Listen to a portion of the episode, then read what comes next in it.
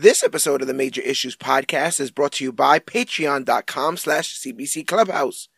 Comic Book Click is on Patreon, guys. For as little as 10 cents a day or $3 a month, not only can you help keep the lights on here at Comic Book Click headquarters, but your donation gives you access to exclusive content like CBC commentaries, polls where you can choose what content we cover next, and special behind the scenes footage of things here at Comic Book Click.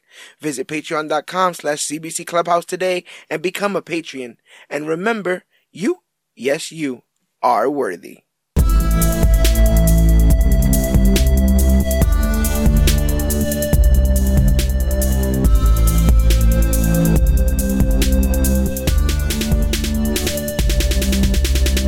Hello, everybody out there in comic book land. My name is George Serrano, aka The Don, and if you're listening to this, you can only be here for one reason, and that's a brand new episode of the Major Issues Podcast, brought to you by comicbookclick.com. And as always, I am never alone. Sir, please introduce yourself. What's up, everybody? It's Yogi here, aka Jonathan Escudero. Ah, look at that. around. You see, I always knew, I always knew you were really the mask, bro. You know, it was, it, it was, it was Jonathan Escudero. That was the, uh, that was the alter ego. I always knew, I always knew you were Yogi. But that's what it's about, isn't it? It's about, that's what today's about. Being your true self, being unapologetic about, uh, saying, proving the naysayers wrong. In all honesty, today's about, uh, fans like you, uh, Yogi, isn't it? Oh yeah, oh yeah. This was a this was a long time coming. Uh, the, uh, it- The Oh bell my has God. been rung, and a day that has been argued about for the last four years has finally come. The day where the public was finally able to see Zack Snyder's vision for the Justice League, his uncut uh, director's cut for the Justice League has come out and kind of has validated an entire movement that started four years ago. Uh, do you want to talk a little bit? I mean, I, I want you to talk for the entire show, but would you like to talk a little bit about what this means as a fan who's been following this uh, fight, p- possibly from the beginning? I, I even remember at the last um, Comic Con I attended, people pulling me to the side, giving me fully fully colored pamphlets with information about restoring um, or um, releasing the Snyder Cut with the hashtag and uh, posters and uh, picket fe- uh, signs and all this other kind of stuff. So, do you want to talk about that journey real quick and, and how it feels now after the fact? it is. Uh, it feels amazing. Honestly, it's. It, it, I can't believe that something as, I guess, it's like other people would see it as like trivial, like a movie or whatever, will feel so, so much like vindication. Yeah, yeah, But it does. It just does. It feels that way. You know, I I don't know. For a long time this movement kind of got belittled, you know? yeah, Like uh sh- shat on a little. You know what I'm saying? Uh, people told the Snyder cut doesn't exist or whatever. And uh, it's here. And not only is it here, it's good. Yes. It feels good. It, honestly, as somebody who's been a fan of Snyder's uh, vision for DC Comics from the beginning, I thought um, I, I thought it. I, I thought this day would never come. It feels weird to talk about it with such importance, right? But it, Yeah. it is. It, it- like I thought this would never come. Like feels like graduation. No, but seriously, that because I'm so big a fan of Man of Steel and Batman v Superman and what and that vision and wanting to see it completed that I would watch those movies with like a sense of dread over. Like I enjoy them, but there's always a sense of dread because I felt like I'm never ever gonna see the end of this. I'm Yeah. Never gonna see it yeah, Like, because it didn't feel possible, you know. right. And I, admittedly, I wasn't one of the people who was uh, so vocal about releasing the Snyder Cut, like because I didn't think it was possible. Like I didn't think it was gonna happen. I thought Did you did you It- think, did you think that it existed though? Because that was also a Yeah, point of contention for a lot of the fans, right? Like um whether or not it existed and what in what form. And obviously, it wasn't uh, fully complete. We we know that uh, they did extensive reshoots and a lot of money was poured in uh, to finish uh, visual effects to get this across the finish line. Um, but at any point during this conversation where fans were talking about releasing this thing, did you believe that there was this cut? Well, yeah, it was. It was okay. So, as we would find out, right? Little, the little by little. you know, right? now that we know, I guess as much of the story as we do, like uh, it would turn out that he was filming basically his version of the movie at the same time that he would film the version that they wanted to kind of impose upon. Even before Joss Whedon was hired to replace him, right. this was already Warner Brothers kind of fucking around. So we, me, or any right-minded people just kind of assumed that since scenes had to be reshot, there were original scenes somewhere. Right. you know? Yeah. I had assumed that they're on a drive somewhere and that can be pieced together as a Snyder cut. You know, it's an original version of the film. I didn't know it was so mu- it was so extensive. Like how different, Yeah. you know, like an entirely different movie. I didn't know it was that much. And even like uh, like you said, it costs a lot of money to do the VFX, but in actuality, like what they added on to what originally uh, existed amounted to what, like six minutes Yeah. worth of footage? That's what he That's it, says. they- That there's, there's, that's the only addition, probably, with the majority of that coming from that nightmare sequence. That's insane that there was an entire four-hour movie somewhere on the Flash. I never ever thought it was like that. Well, it's, it's, it's funny because I remember, you know, like you said, it, they started with a rumble. We hear now about the infamous tweet, right? The infamous first tweet uh, released the Snyder Cut. And while, you know, acolytes of the DCEU were trying to get this thing to trend, I think what really made it catch fire was when some of the actual cast of the film started to say to release the Snyder Cut. And uh, Snyder himself, I would say, fanned a bit of those flames by showing uh, things that had never been seen before, proving that, at least in concept, a lot of this stuff existed. Um, what did you think about that turn when when it, it when it stopped becoming just about fans and people who actually were in the Josh Whedon version of the film were being vocal about releasing this thing? I think even before they got vocal, it was when Zack Snyder started uh, releasing snapshots. He was Uh, on Vero, and going crazy on Vero.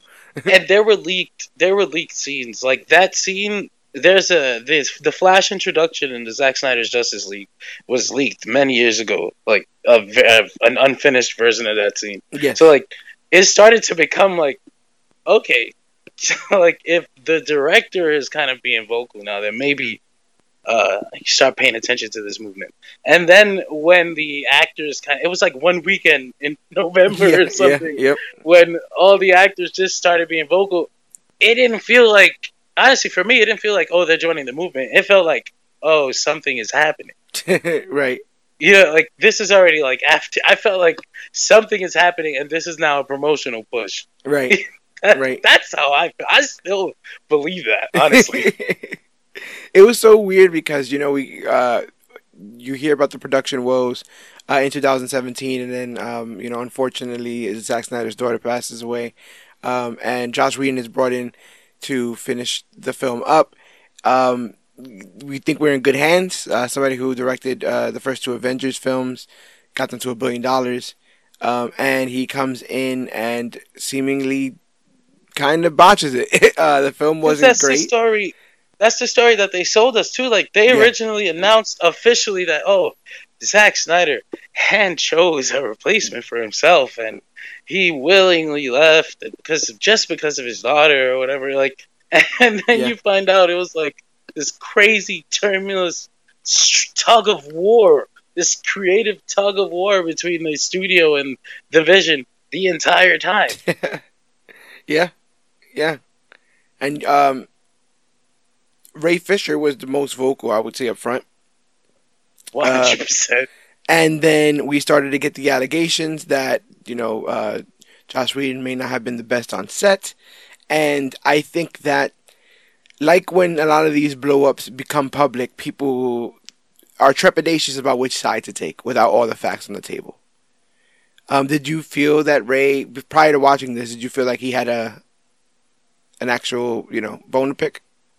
I I felt like I I guess it's weird because I never want to say that somebody who's speaking out uh, is is wrong or lying because I completely it's very blatantly obvious that he feels slighted. He feels he feels like he was done wrong. Right. Something happened to that man, right? I can absolutely believe that like Joss Whedon came onto set and was like piece of shit, and he was just like, this movie needs to be fixed. Right. Can, of course, I would come in and fix it. Like I'm the Avengers guy, you know, and I could rub people the wrong way, and now he's cutting out all the parts of people of color, and that starts to feel funny. Yeah, I I, I heard people connecting those dots too.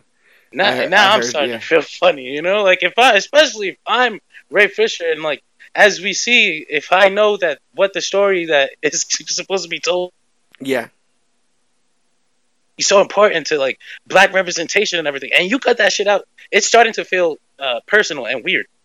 I can absolutely understand where he's coming from with that, but there was a point where he started to kind of uh, go after not only Josh Whedon but people that he believed allowed Josh Whedon to be that way, and Right. being like fans of the industry of comic books more than movies. You and I, you know, we Right. kind of know uh, specifically Geoff Johns as a reputation. like that being, like- accusation, right? That accusation was the big one. Was like Geoff That's the one that Johns. yeah, that's the one that got funny because it's like, damn, you know, like, okay, obviously we live in an era where it doesn't matter if you were like Mother Teresa, they're gonna find something and like you're gonna be like, damn, I, I can't believe it. right. But it honestly felt like, man, this Geoff Johns one is weird, like, because it doesn't, it doesn't sound like any story we've ever heard of Geoff Johns, like from anybody in the com, like countless interviews, like just like Right, he was seen. He was go- seen by many as as a fanboy himself. You know, Yeah, uh, uh, you know, someone who brought back character legacy characters and, and really tried to get DC back on its footing. When we when we heard that he was working alongside people in the Ver- Berlanti verse to do stuff like Stargirl, people were incredibly excited that he would be a part of that because they feel like he has his finger on the pulse when it comes to DC. So it was very weird to hear that, that there was issues there. I have a conspiracy. Oh yeah, conspiracy theory. Let me hear it. It's not really too. It's nothing too crazy like mind blowing, but it's just the idea that Geoff Johns was placed in a high ranking position, a high ranking creative position in DC films, specifically to counter uh, critical backlash from Batman v Superman. Right, Ah. so he's already chopping away at this movie and being seen maybe as an antagonist by the stars and the director. Like they don't, they're all friends. We, we've heard, we've seen in interviews now, like Zack Snyder's the nicest dude in freaking Right. in Hollywood or something, right? And everybody he works with is just like his friend, like because he's so cool to work with. So I can absolutely see these people being like, "Look at this, this douche, Geoff Johns over here messing up our good time, messing up our, our this perfectly fine, harmless situation we got going on." so now he's already seen like a douche. So the complaints are going everywhere. But it's like, damn, maybe if you would have just stopped at Joss Whedon, Right, right. Yeah, and um, we we still don't know what the future for Ray Fisher is going to be. Um, he was supposedly removed from the Flash film, uh, even though he was supposed to be in it. Um, so we'll see what ends up happening with him in the future.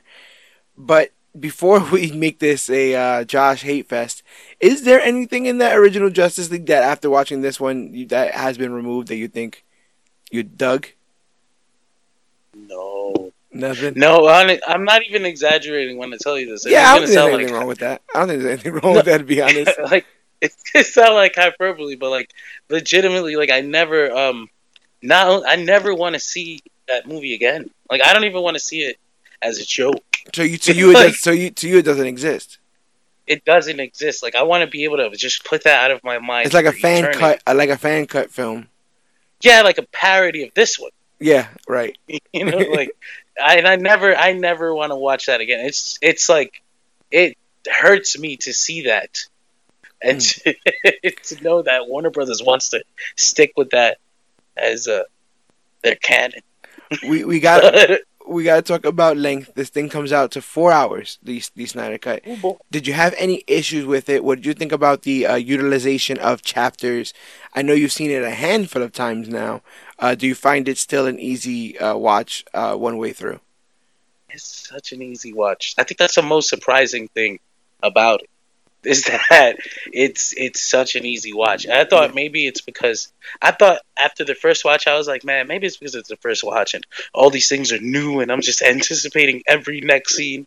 But even knowing what's coming, you know, sometimes when you know what's coming, you feel the lull, like, oh boy, I know what's coming. This scene is like 40 minutes long. It's gonna be nothing. Yeah. But I, I never feel, I don't feel that, and possibly because I'm already uh, invested, connected, and invested yeah. to the whole vision, to where I'm like, not only was four hours okay, I when I when it was over, I wasn't ready for it to be done. I can see that. Yeah, it was nuts. I can see. It that. was uh, absolutely nuts how time changed that way. well, Snyder did another director's cut. You know, he did Watchmen. Watchmen got uh, a little bit longer, added some context uh, to that film there, and now we have this director's cut here. Um, we've we've buried the lead as much as we could at this point, but uh, let's get opinions up front. Then let's go through a, a recap of uh, some of the well, the entire film, so we don't miss anything. I figured, you know, because I'm a creator too, a visionary, if you will, that you know I'm making the unilateral decision that this is a one of uh 14 part series covering this. Now nah, I'm joking, but but we are going to be a little bit. Uh, this will be a, a bit of a chunkier um, episode because this is a massive film. But we've got to talk in general about this film. Uh, right now, apropos of nothing, what it what did you think? I mean, you already uh, off the top talked about you probably, possibly already being in the bag for this, being invested for this. Uh, at the end of the day, when the smoke was cleared and all the slow motion stopped, what did you think of Zack Snyder's Justice League? Like I thought, like it's like we said, I already thought it was uh, uh, gonna be good, but uh, it actually exceeded my expectations. It's just amazing. I, I can't. I can't. That's the part that messes me up. I can't believe that uh, it was better than I thought it would be. Right. That was a, that was like, a weird, that was the weird thing about the justification, right? It almost justifies the mob. it like, justifies wow. the movement. Uh, usually, these things uh, are proven to be not true, or you know, the fight that you have for these people uh, turns out those people weren't weren't great, or their vision wasn't um, as good as you say it is. But this is, in my opinion, inarguably better than the uh, 2017 version, except for the fact that people might have problems with the length of the film. Uh, yeah, I feel like that's opinion. the one thing that people are always gonna have a problem with. Like it's four hours, and I'm like, and I guess uh, splitting it into chapters though was genius. Yeah, because um, you can always just kind of go back and watch the parts you liked, you know, or maybe go back and you liked it all, so you just go back and watch it in episodes if you want, and it doesn't really matter. Or split it in half. They did, they did say, I guess, chapter four, uh, the end of chapter four was like the perfect intermission or something like that. Yeah, I think that um, the film itself, you know, it looks beautiful. It was re- released in um, IMAX format. Uh, but being able to be at home and, like you said, take it in, in chapters I, I did it both. Uh, I watched it first the first way through, um, and then the second time in chapters. The first time that I watched it, I liked it.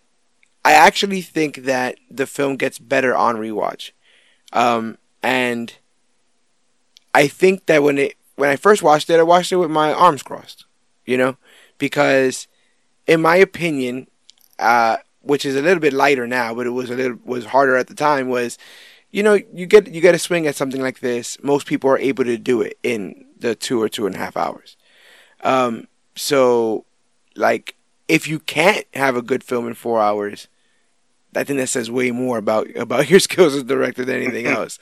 Uh, and then this idea that I believe that the 2017 version was so soulless that the that the bar was pretty low, in my opinion, um, to beat it.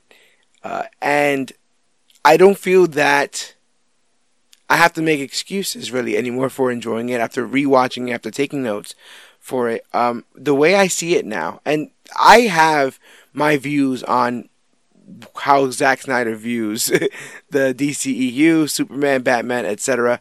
They've been sprinkled through every episode of the Major Issues podcast at this point. We've hmm. we've done an episode on Man of Steel and wh- how I feel like he sort of failed that character and how in failing that character kind of set this whole thing off in a weird trajectory. In saying all of that, um, in all honesty, the the way I found solace with all this, and I, I know you really didn't have to go through this, you know, mental gymnastics. But I was really, I, I didn't know how to feel at first, right? As somebody who kind of sort of rejected the world, but liked this, I was trying to find my way through. And the best thing I can use to compare this to is um, another Snyder, which is Scott Snyder, right? There are people that are humongous fans of Scott Snyder. I love Scott Snyder. There are other fans that d- don't like him. Scott has his hallmarks in comics and is sometimes trusted with humongous projects. People might like how he writes a character, but then when he writes, you know, let's say a bunch of characters or does an event, people will start seeing hallmarks of his stuff and either love it because you're a fan of his or you don't. I think it was way easier to love this film when I viewed it as Zack Snyder's Justice League, as how he saw these characters. The same way, um, the way Frank Miller sees Batman. You know, it's not necessarily the Batman across the world, but how interesting, right? His his view, his take on it is, and um, I was, I guess, my hesitation in in the beginning was accepting this version as the black and white versions of these characters that we were going to get, the only versions of these characters that we were going to get, which we know is not true now because of the multiverse and stuff like that.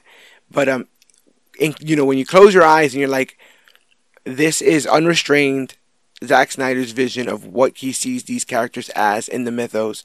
Um, I really was able to put all my uh, you know other doubts and problems with the universe aside and really see this for what it is, which is a very long coda, a very long final chapter in what he originally started with Man of Steel. When you look at it like that, uh, almost like a you know, Dark Knight Returns, Dark Knight Strikes Again, kind of you know, kind of um, in a bubble take on all of this.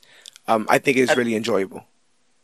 I think I said actually said uh, I'm, I'm glad that you came to that because I think I said on an episode before, or it might have been on one of the episodes that got lost in the can. I honestly don't know, but I said before, like the way I always see or Man of Steel or Batman v Superman, or generally any other version of superheroes that are not the comic one, are alternate versions. So it's usually easier for me to accept. Yeah.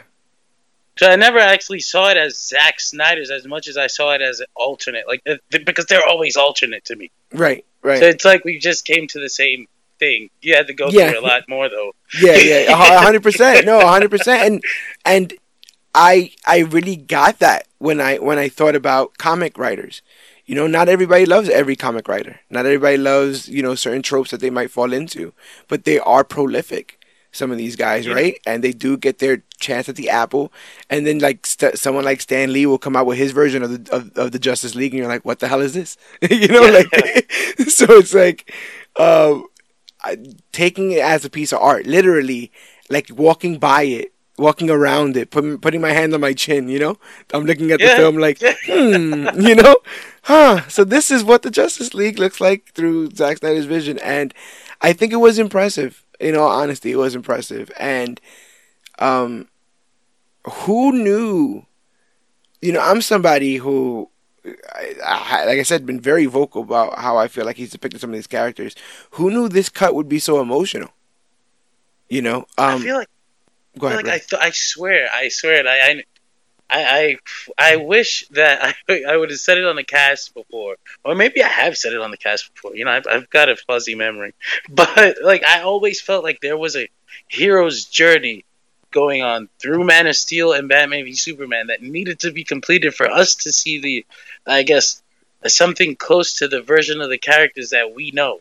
Like right. I always felt like we were trying to get there. It always felt that way to me, which was also part of the reason why I always had dread rewatching those movies because it's like, man, nobody else is gonna see what I saw. Like, this just sucks because yeah. I really feel like we get in there. like, it's it's it's um, we really we got there, man. I feel I feel like with me, I, I I think that's also what helped with my hesitation was this idea that you were hearing that oh while like while Justice League is being made.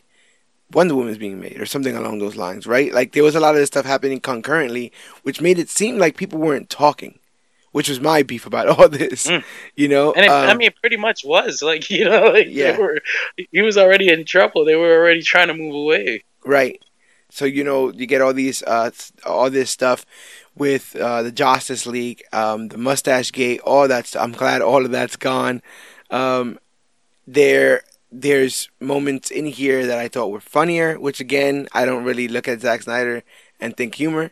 There was a lot of mo- moments of heart, um, which I think impact ten times over now that this film is out and out dedicated to his daughter. I think that there's a lot there's a lot of um, you know real heart to this, and I mean it, it, it like checks off the three, bro. It has heart, it has humor, it has spectacle. Those are the those are the three things I'm looking for in a superhero property, and I didn't think I would get it from this. This is like, I don't know, like it, it, was like a weird it was like a weird present from somebody you didn't really i was i knew it was i was it was going to be good because again i felt like anything was better than the original that we got. But um yeah man really really took his time.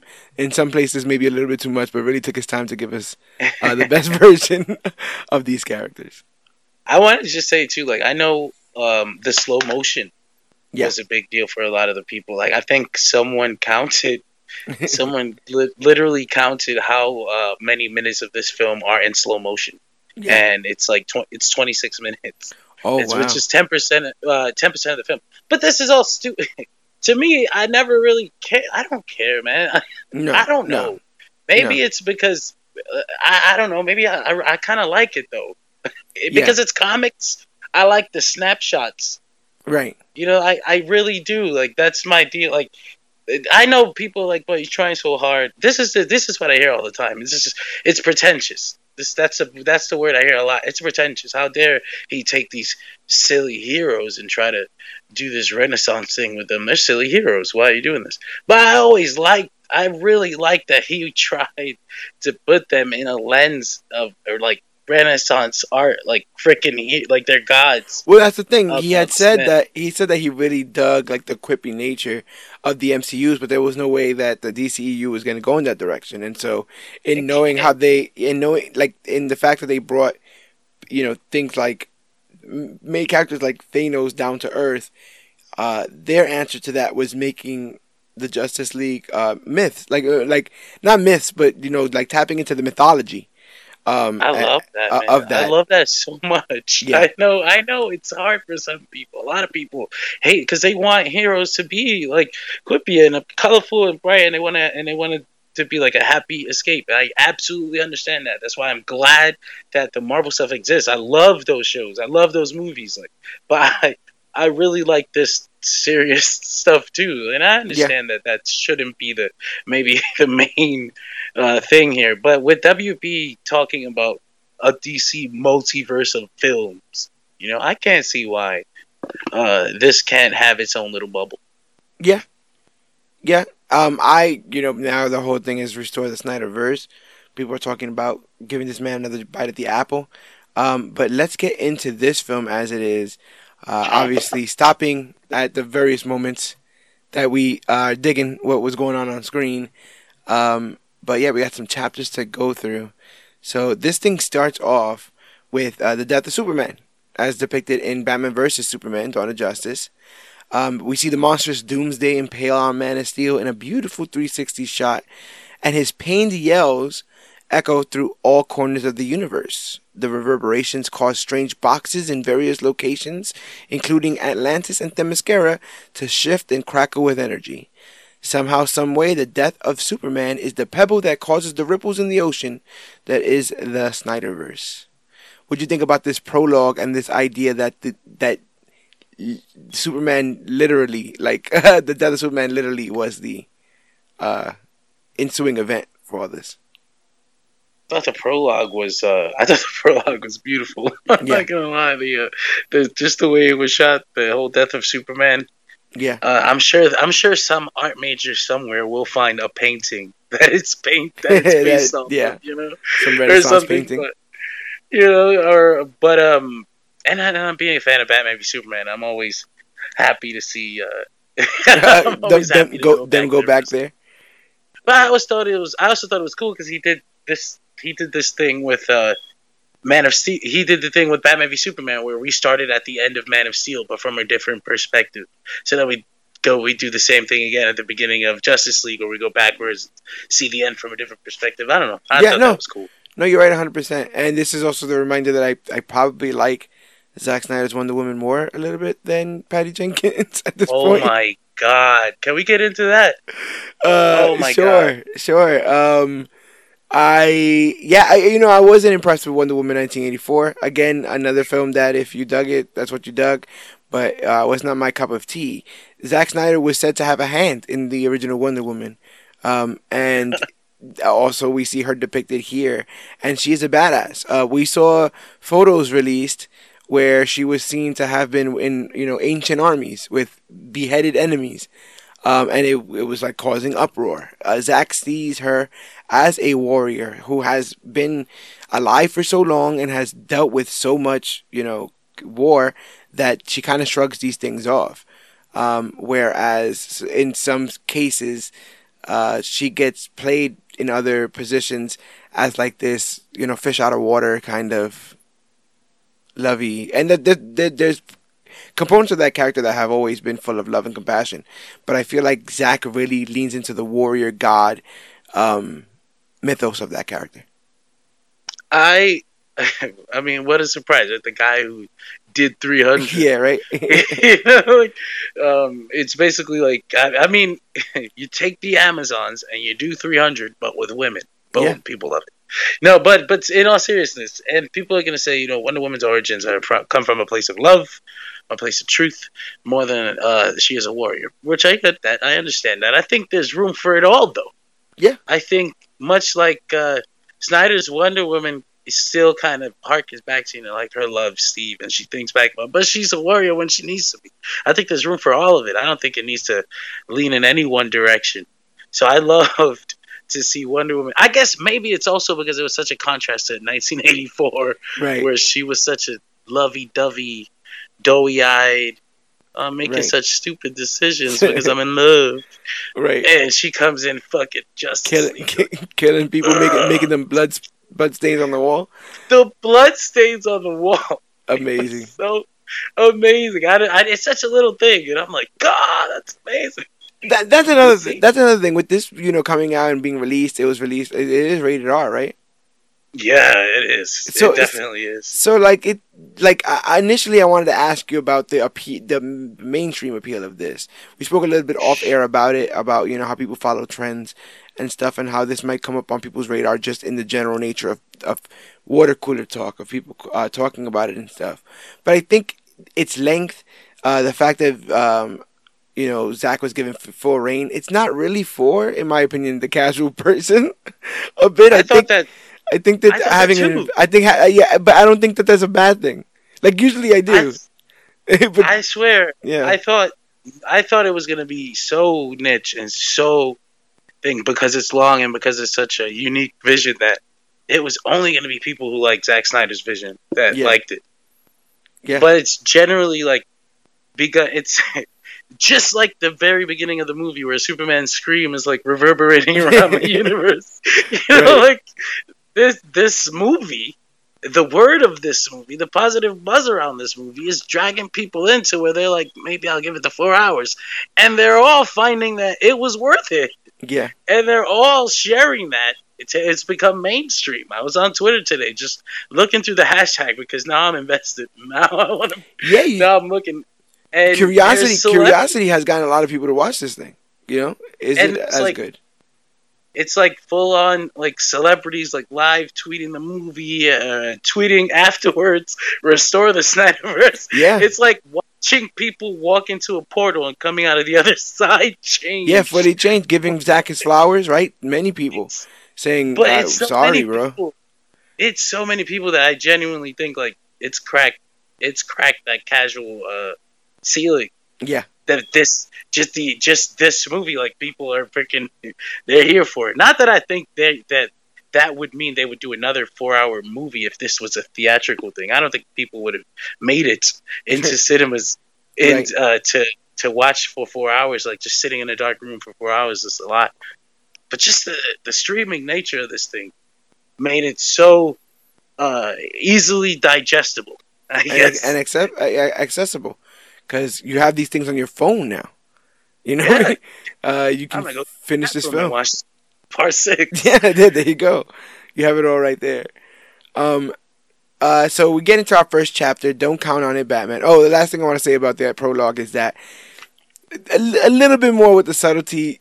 Zack, like I saw the trailer, right, and I thought it was so cool that Superman gets stabbed, and in like the last fleeting moment of his life, he like gives out a yell of pain, and that reverberates.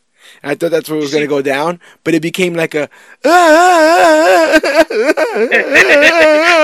I was like, oh my god, like he's really, he's really yelling out there. I thought like one cool, just like how they did when the mother box, uh, when the Unity happened, and it was like a rumble, and everyone was like, oh, oh shit, something's gone down, but very I small. say, did, uh, did you see Batman crying He, oh no, I did not. He was he was crying when that happened. Yeah, when Superman dies? He looks, and it's because it's in slow motion. It kind of happens. Yeah. You can see it happen. He looks, and he's like, there's like a moment of realization, and he begins to cry. And I was like, holy shit, this is crazy. Yeah, Yeah, and that they, big. they don't play him as a joke in this. Well, I don't know why you would, but they he- don't. I know the tears would be funny, like, oh, Batman's crying, but then the, this is genuinely like what drives him for the rest of the movie, the guilt. So Yeah. I thought that was, I thought that was great. I f- and the, I didn't buy the guilt in the Whedon version. Like I felt Of like. I felt like it was. There was a lot of people who were talking about how it felt rushed. That he was already like he's the, he was the greatest man I've ever known. You know, they cut all that stuff out. You know, where he's like he's better than all of us. Um, but like especially in that third act, I remember thinking like Batman's kind of badass in this. Where in the third act of the Justice cut, it's like oh he's just kind of doing what he can around everybody else, like whatever he's able to do. Like uh, the person that's like oh I'll pick up one of the boxes. I can't lift any furniture, but I'll, I'll take this box of towels. You know. The bats. Right, right. got the bats.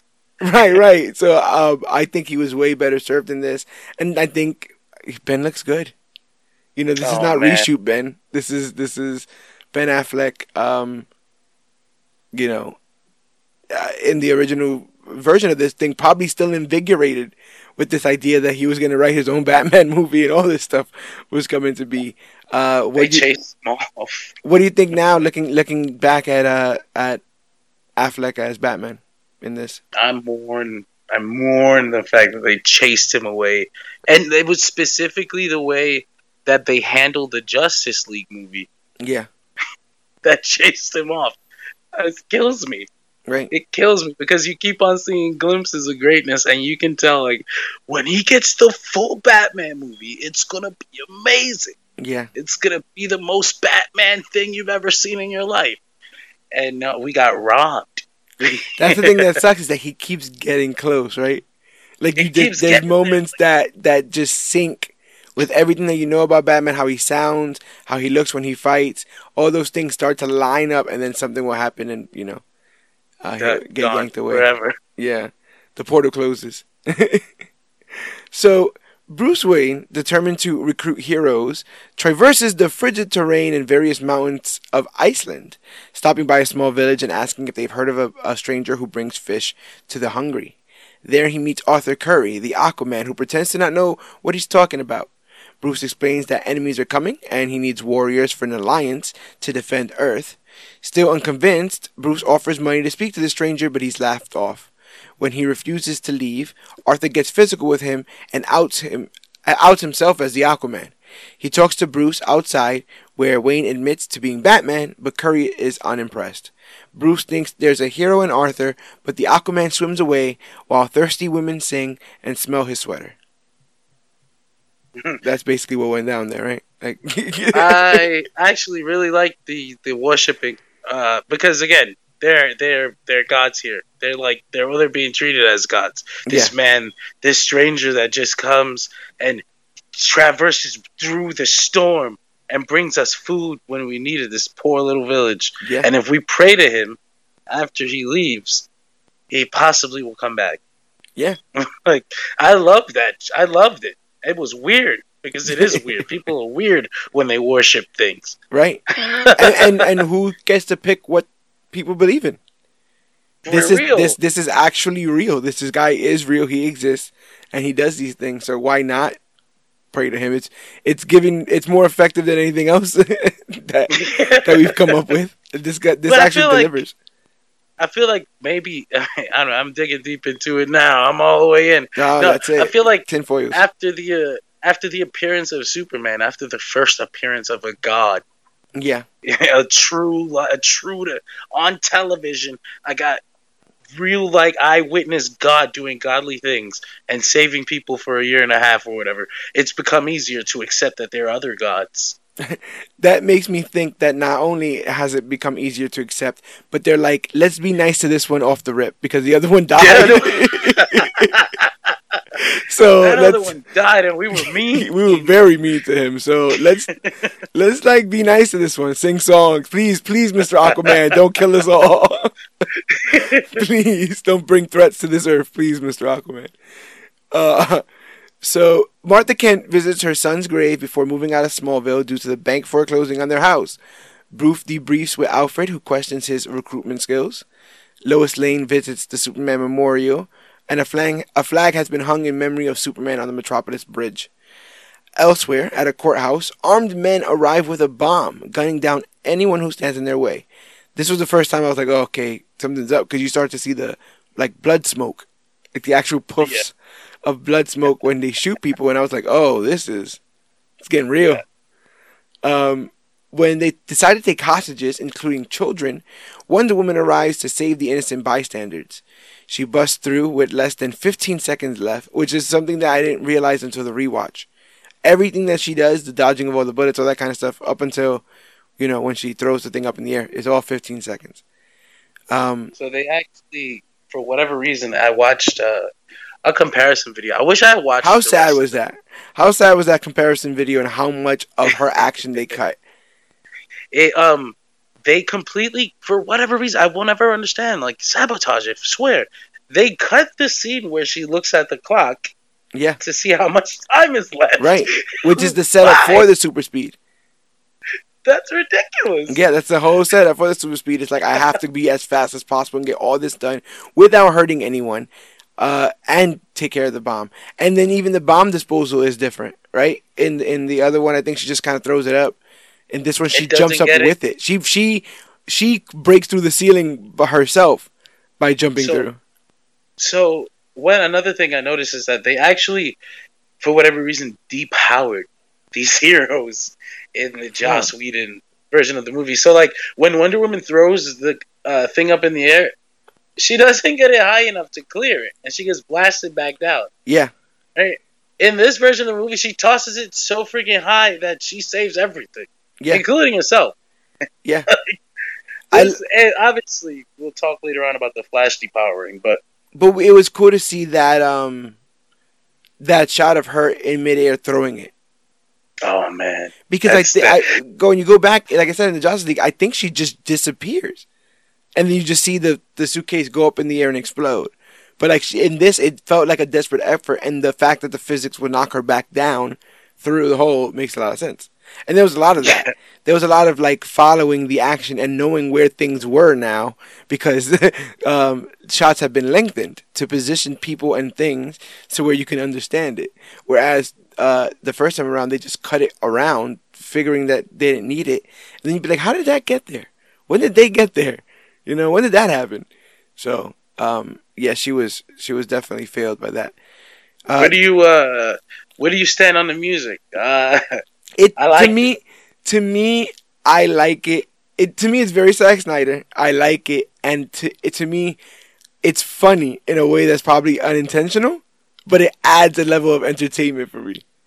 I feel like I she's it was- such a extreme, an extreme version of this character in the best way. It's not like extreme, like she's ripping people's heads off and stuff, but like so she.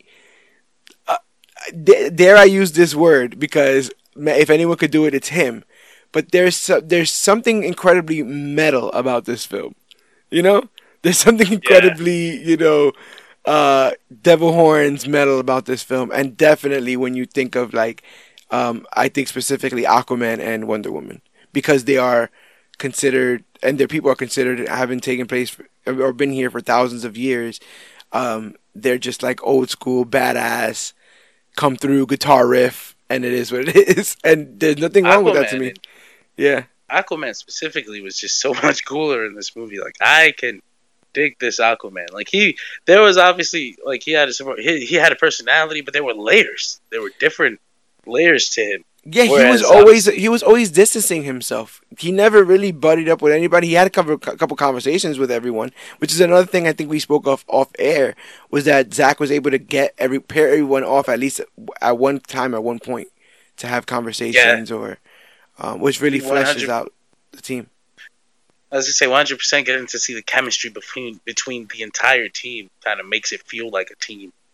Who would But thought? uh, Aquaman specifically because I kind of the the the uh, Aquaman and Joss Whedon's Justice League ruined Aquaman, Jason Momoa's Aquaman. So I couldn't even enjoy the Aquaman movie because this Aqua Bro dude, hey, My uh, man. it's Rob Rob Van Dam Aquaman over here.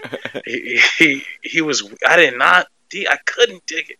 But this Zack Snyder's Aquaman, I would have easily I would have been ex- I would have been so excited for Aquaman. I think that I'm gonna try it now. I'm gonna try to go watch Aquaman, and I know there's gonna be inconsistencies, but uh, like accents. might be not the accents. Uh, for some reason, for some reason, Mera is British in this. was Vulko older? No, but he didn't have that long hair like that. He had it like in like a bun. That's what it is. Yeah, there was Oh. something different about It. Yeah, uh, but Mera is definitely not British in Aquaman. Uh, she's British. I'm gonna kill that bastard. she's definitely British in this. Uh, so the leader of the goons attempts to shoot the hostages out of anger, like because she throws the bomb away, uh, and it blows up away from the public. So he's like, "I'm just gonna gun down all these kids." Uh, but they are shielded by Wonder Woman's bracelets, which she uses to subdue the gunman. Well, I say subdue the gunman. She clashes her bracelets, and he basically evaporates. I'm assuming. Uh, she does him. Yeah. yes. Because his only his hat is remains. Then, then, see, 'cause then, then you did the scene with the little girl. Yes. Then she takes a moment to Can I- comfort the kids. Yeah. Yep. Oh my god, so Who were freaked good. out because they just saw a man get dust. get turned into dust. Yeah. Except for that one little psychopath. She was like, "Can I just Damn, I want to do that. Yeah, I want to. Can you teach me I how to kill people too? sixteen freaking dudes in fifteen seconds?" She's like, can you hear that singing every time that you come into a room? Do you hear that too? Because I hear it. Speaking of which, on Themyscira, Queen Hippolyta has been alerted to the strange behavior of the box and goes to the temple in which it's being kept to see for herself, saying it hasn't been awoken in thousands of years. The box cracks and the Amazons prepare for war. A boom tube opens, hearkening the arrival of Steppenwolf and his horde of demons. What do you think about this new Steppenwolf design and I guess the character in general? The design is freaking awesome. the Yeah. design is awesome. If, if, if you the met the moving the living metal, Yeah, which is something Man. from Man of Steel, like the, the, this alien tech that yes, doesn't move Yes, like the way you would They assume things would move. they purposely kind of linked the alien technology in the way that it seems like other advanced civilizations have found a way to utilize a living metal, Yeah, even if they're not the same technology, which they also made it a point to point out. Yeah. it's similar technology, but it's not the same. yeah, But they're all living. and Like, they're and like they're uh, and the fact that they're thinking about it, like they're doing Yeah. that math and doing those studies, something completely taken out of the original cut of this film that anyone was bothering with any of this stuff. So yeah, I was gonna say the the Steppenwolf design and the way that it looked. I know there are some scenes because of the way things had to be done over COVID times that had a little choppy CGI, but I never want to hear anybody say the CGI is bad in this movie. Just look at Steppenwolf. He I is think that- full. I think that original a- design or the Joss Whedon design was just really really bad. It's like that that- was the whole really, movie, really the whole movie was bad. Obviously, the, Yeah, the whole everything. uh, like, that feels- he feels like a- he feels like a God of War one uh cap villain or something. like he Cos- seems uh, uh, Dungeons and Dragons cosplayer. right. It, it it doesn't seem like like that. And the thing is, uh, I said to you off air that somehow this version, which is more CGI, I feel like I feel like it was less. I feel like they try to humanize Steppenwolf in the uh, Justice League, try to make him look They more did. like a man. This was, was less like a man, but more sympathetic. I don't understand how they did it. His literal facial expressions are more sympathetic. There's a desperation to this Steppenwolf, whereas there are moments like now where he speaks in all bravado because he's the baddest guy in the room. He's not always the baddest guy in the room, especially in this film. At several points, he's not, and he knows it. And that level of self awareness is is humanizing. Of, of like, uh, like I said again, the the desperation and stuff really it really blew my mind. That added layer for this villain because I, I thought he was a nothing villain in the in the original cut of this. Well, he was. They literally removed well, he was. but the I end. was, I was gonna say his face. It's the emotive face. yeah. He's got eyes that you can relate to, even though he's alien. yeah. You look at his sad eyes and you're like, man, that Yeah. poor mo- that poor guy. That axe though. I like that, that. axe, I like that electricity, uh, the the the energy crackling off of that axe. thick. Pretty. um. So the- No, no, the way it looked was insane. Oh yeah, yeah. the the two sides do battle, and to ensure the box stays out of Steppenwolf's hands, the queen herself grabs it and seals him inside the temple, which collapses off the mountainside. Unfortunately, Steppenwolf is unwavering in his quest and rises from the ocean with his parademons. Hippolyta does her best to ride away with the box, but Steppenwolf and his army kill several Amazons and horses before catching up to her and taking possession of it, vowing to find the others. The cavalry arrive, but it's too late as Steppenwolf uses a boom tube to escape. Hippolyta advises her people to warn Wonder Woman. What a sequence, man. So cool. What a sequence, man. The Amazons look so badass. Oh and, my and, god. And how unflinching Steppenwolf is. Like I said, throwing horses. He's just Throwing grabbing horses. shoulder blocking horses. He's just chopping people in half at all points in this film. He hit, he hit that one Amazon chick with the with the axe, and she looked. She had like lightning in her mouth and Yeah, eyes. It yeah. was insane. yeah, crackling with energy, and the Oh my and the and the parademons trying to rip the box away. Such a such a tension filled moment, and then something again cut from the other film. He gets the box, and he didn't defeat all the Amazons. It's almost depicted in the first film that he did. I Like he beat you all, got the box. Yep, got the box. I'm out of here. To see the cavalry come and that he might have been, you know, asked out in that moment was refreshing. I was like, I okay, think he would have. that makes I think he sense. would have been you just need to stand in one place and swing around in circles. That's it. Swing his axe around in circles. He would have been fine. Um, so that ends the first chapter there. So in chapter two, the new age of heroes, Steppenwolf with the box in hand makes a radiation poisoned part of Russia his base. He sends his minions to find the missing two to complete the unity and hopefully uh hopefully please his master. Alfred and Bruce discuss recruiting Barry Allen, with Bruce saying he made Superman a promise on his grave. We see Silas Stone leaving Star Labs, and the maintenance man Howard sees a parademon searching for something. Uh, Hippolyta lights the warning fire, and Diana, working at a museum, sees it on TV and takes it as a warning of an invasion. Authorities arrive at Star Labs and question Silas Stone and Ryan Choi. Ryan Choi. I was like, oh, well, there you go, the Atom right there. Uh, about Who had like a full arc too? Like, Yeah. I was like, damn. he had a mentor, gets a promotion, like it becomes a whole thing. Um, they question them both about the break-in, but Silas says he doesn't know what they're looking for. Later that night, he tells his son Victor that the box they have in their possession isn't safe with them. Diana surveys the scene of the warning fire and, using the arrow, stumbles upon a secret room in a tomb that tells the story of the Age of Heroes, the Mother Boxes, and Darkseid. The images shock the Amazon to her core. Am- uh, Aquaman saves a drowning sailor and has a moment on the docks to There Is a Kingdom by Nick Cave and the Bad Seeds as the sea swallows him. What do you think about that mo- that moment where he's just like drinking and standing? I thought it was thing? alright for everyone to have uh, I, because it's A a, visual moment? thing. I, Yeah. I, that visual, that just cool water splashing around uh, to the sun. It's Snyder, like because of because I came in for the Snyder film. These are the things. Not only was I expecting, but I was waiting for. Right, right, hundred percent. Am I going to enjoy them? Yeah, yeah. the, this in, this one in particular felt weird though because when it ends, normally these things go and they, and they uh, and we move on to the next uh, viewpoint, but it ended and we continued following it. Yeah, So yeah, it's like yeah. it felt off. It was like that's strange. I've never, uh, ha- I've never. I don't think I've had that before. okay. Yeah, it was a bit. It was like yeah, it was like a pause. You think it was gonna cut to something else, and no, we just continue with uh, old Arthur there. He was like, whoosh. I'm at water now. He visits Atlantis and is urged by Vulko, a family friend and royal advisor, to help his people because the mother box isn't safe. He begs Arthur to take up his mother's trident, but he doesn't. Steppenwolf demands to see the Desaad, and through the molten metal, he appears and communicates that this world alone is not enough to return to Darkseid's good graces after he betrayed him. Steppenwolf begs forgiveness, but the Desaad says he owes Darkseid 50,000 more worlds if he wants to break even.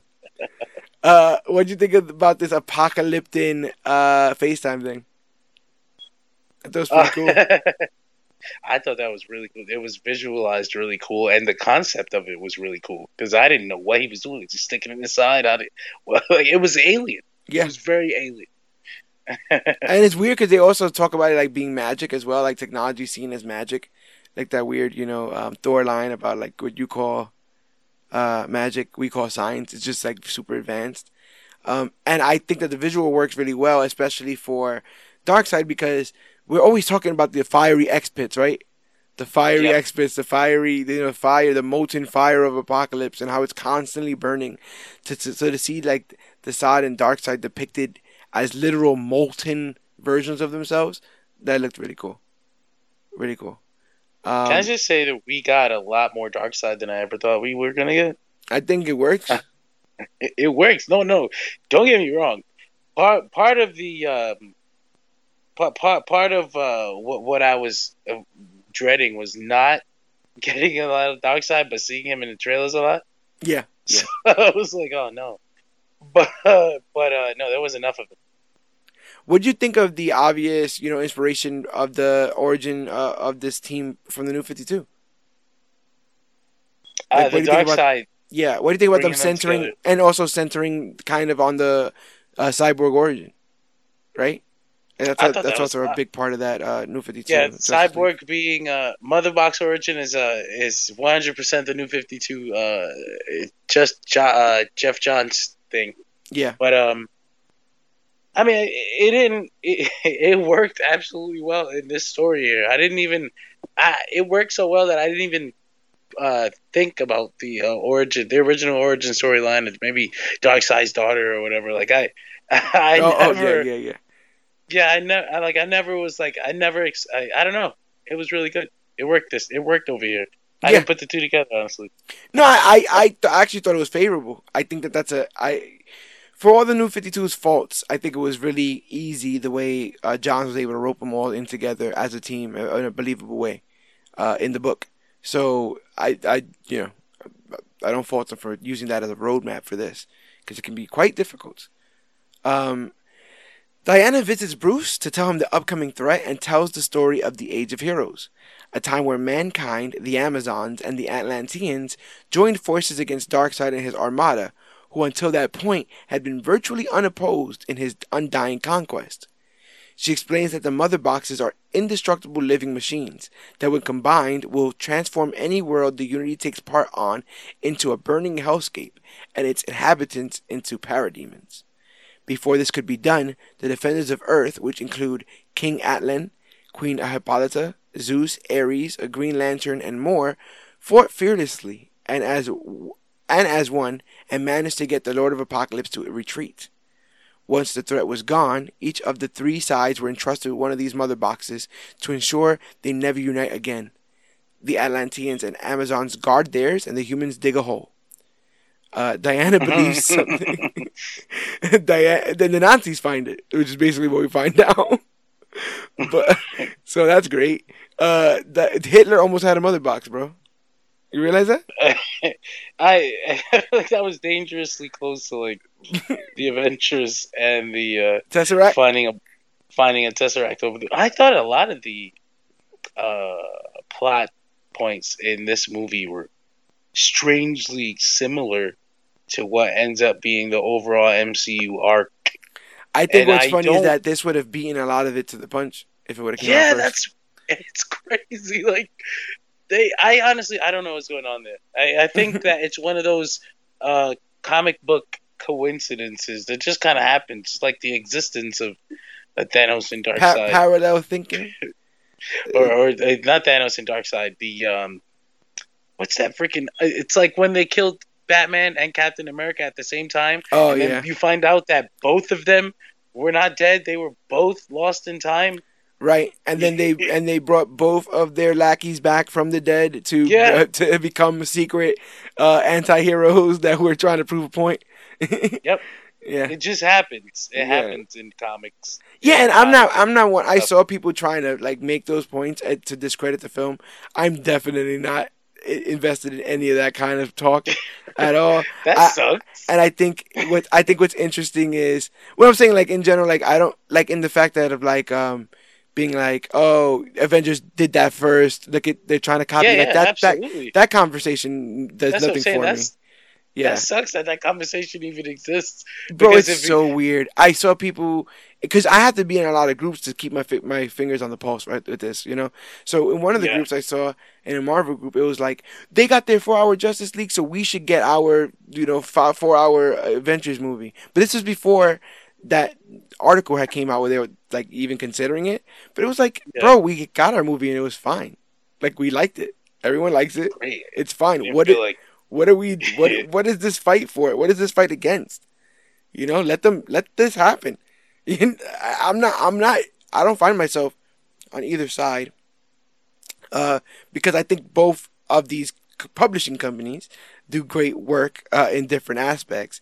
So I don't take no pleasure in a DC movie being bad or a Marvel movie, movie being bad. You know, I want all of this to succeed because this is my favorite medium right now. So I want people to take it uh, seriously and understand the inherent value of telling these stories right. Um, so when, so we speak often about comics and um, you know, going from comic to screen, and this felt like a this felt like reading Crisis on Infinite Earths. Crisis on Infinite Oh Earths is gosh. dense, right? It's fucking it felt like an event. Yeah, it's like a comic dense. book event. It's huge, it's dense, but you know it's going to be. You know that this is what it is. You know you're buckling in for it. That it's gonna it's going to have a lot of exposition you're gonna meet a lot of characters. It's gonna go in a lot of directions. But it's going to also have a coda. It's gonna have an epilogue. It's gonna get to a point where all of this is gonna connect. It's gonna hit a climax and then it's going to set us in a different direction. And like I said, the more that I compare this to comics, the more I like this film, uh, because it, it, it is seemingly, you know, it it's seemingly all there there. Even with like the probably um, the penultimate issue or penultimate chapter being the action filled one, right?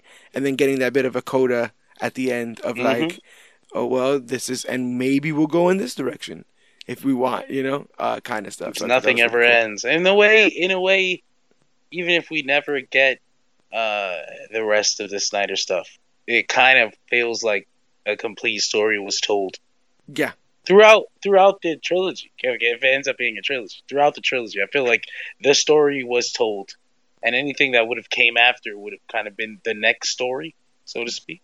Yeah, yeah, and when you think about all this centering around Superman and Superman outing himself, right? Like Mhm. this is all goes back to the Man of Steel argument. Uh, this all goes back to the guidance given to him by both his parents, um, and whether or not his existence would invite challenge. And now we know his exact existence is what kept people from this earth, uh, for the most part, uh, or kept the boxes dormant.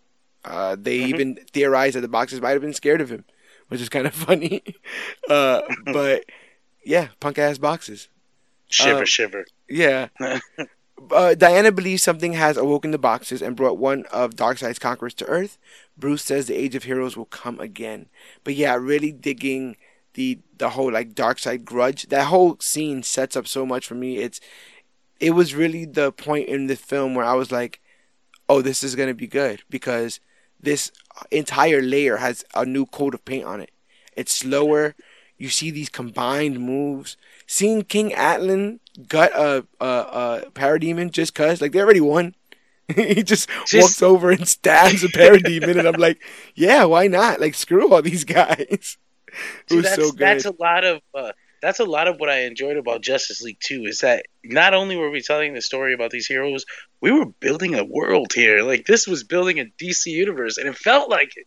Yeah. We were like seeing so much showing that this universe here had this earth in this universe not only kind of it didn't just become special when Superman got here, but like there were gods that lived here, defended it, and fought back and yeah. defeated Darkseid. Yeah, ten thousand years ago. That is so cool for the only world. planet, the only planet to do so, the only planet to, so... to fight back. And then the gods were depicted so great. They were so godly. They were so yeah. godly. Yeah, dude. And they Zeus... loved fighting. They loved fighting. They all loved fighting. Zeus, man, Zeus was a fucking beast. I can't get over that Zeus. I don't even know if that guy is a good actor, but just he's just throwing that lightning just that scene, I was like, that's sick. Wonder Woman's dad, everyone. You yeah, would have yeah. to. You would have to. They didn't harp. I like that they didn't mention like my father, my mother were in battle. Like they didn't have to even mention that. But if you know, you know. And what you know? what an interesting, but in hindsight, yet obvious way to tell this story, right? Of course, Wonder Woman would have these roots in this. Of course, her if this really existed, this fight, her people would have stories of this and be very weary that any of this would come to pass again. Um, mm-hmm. These hieroglyphics were way better than the ones on the Aquaman wall in the in the first cut of this film, where it's just like a random picture yeah. of mother boxes yeah. and people swimming.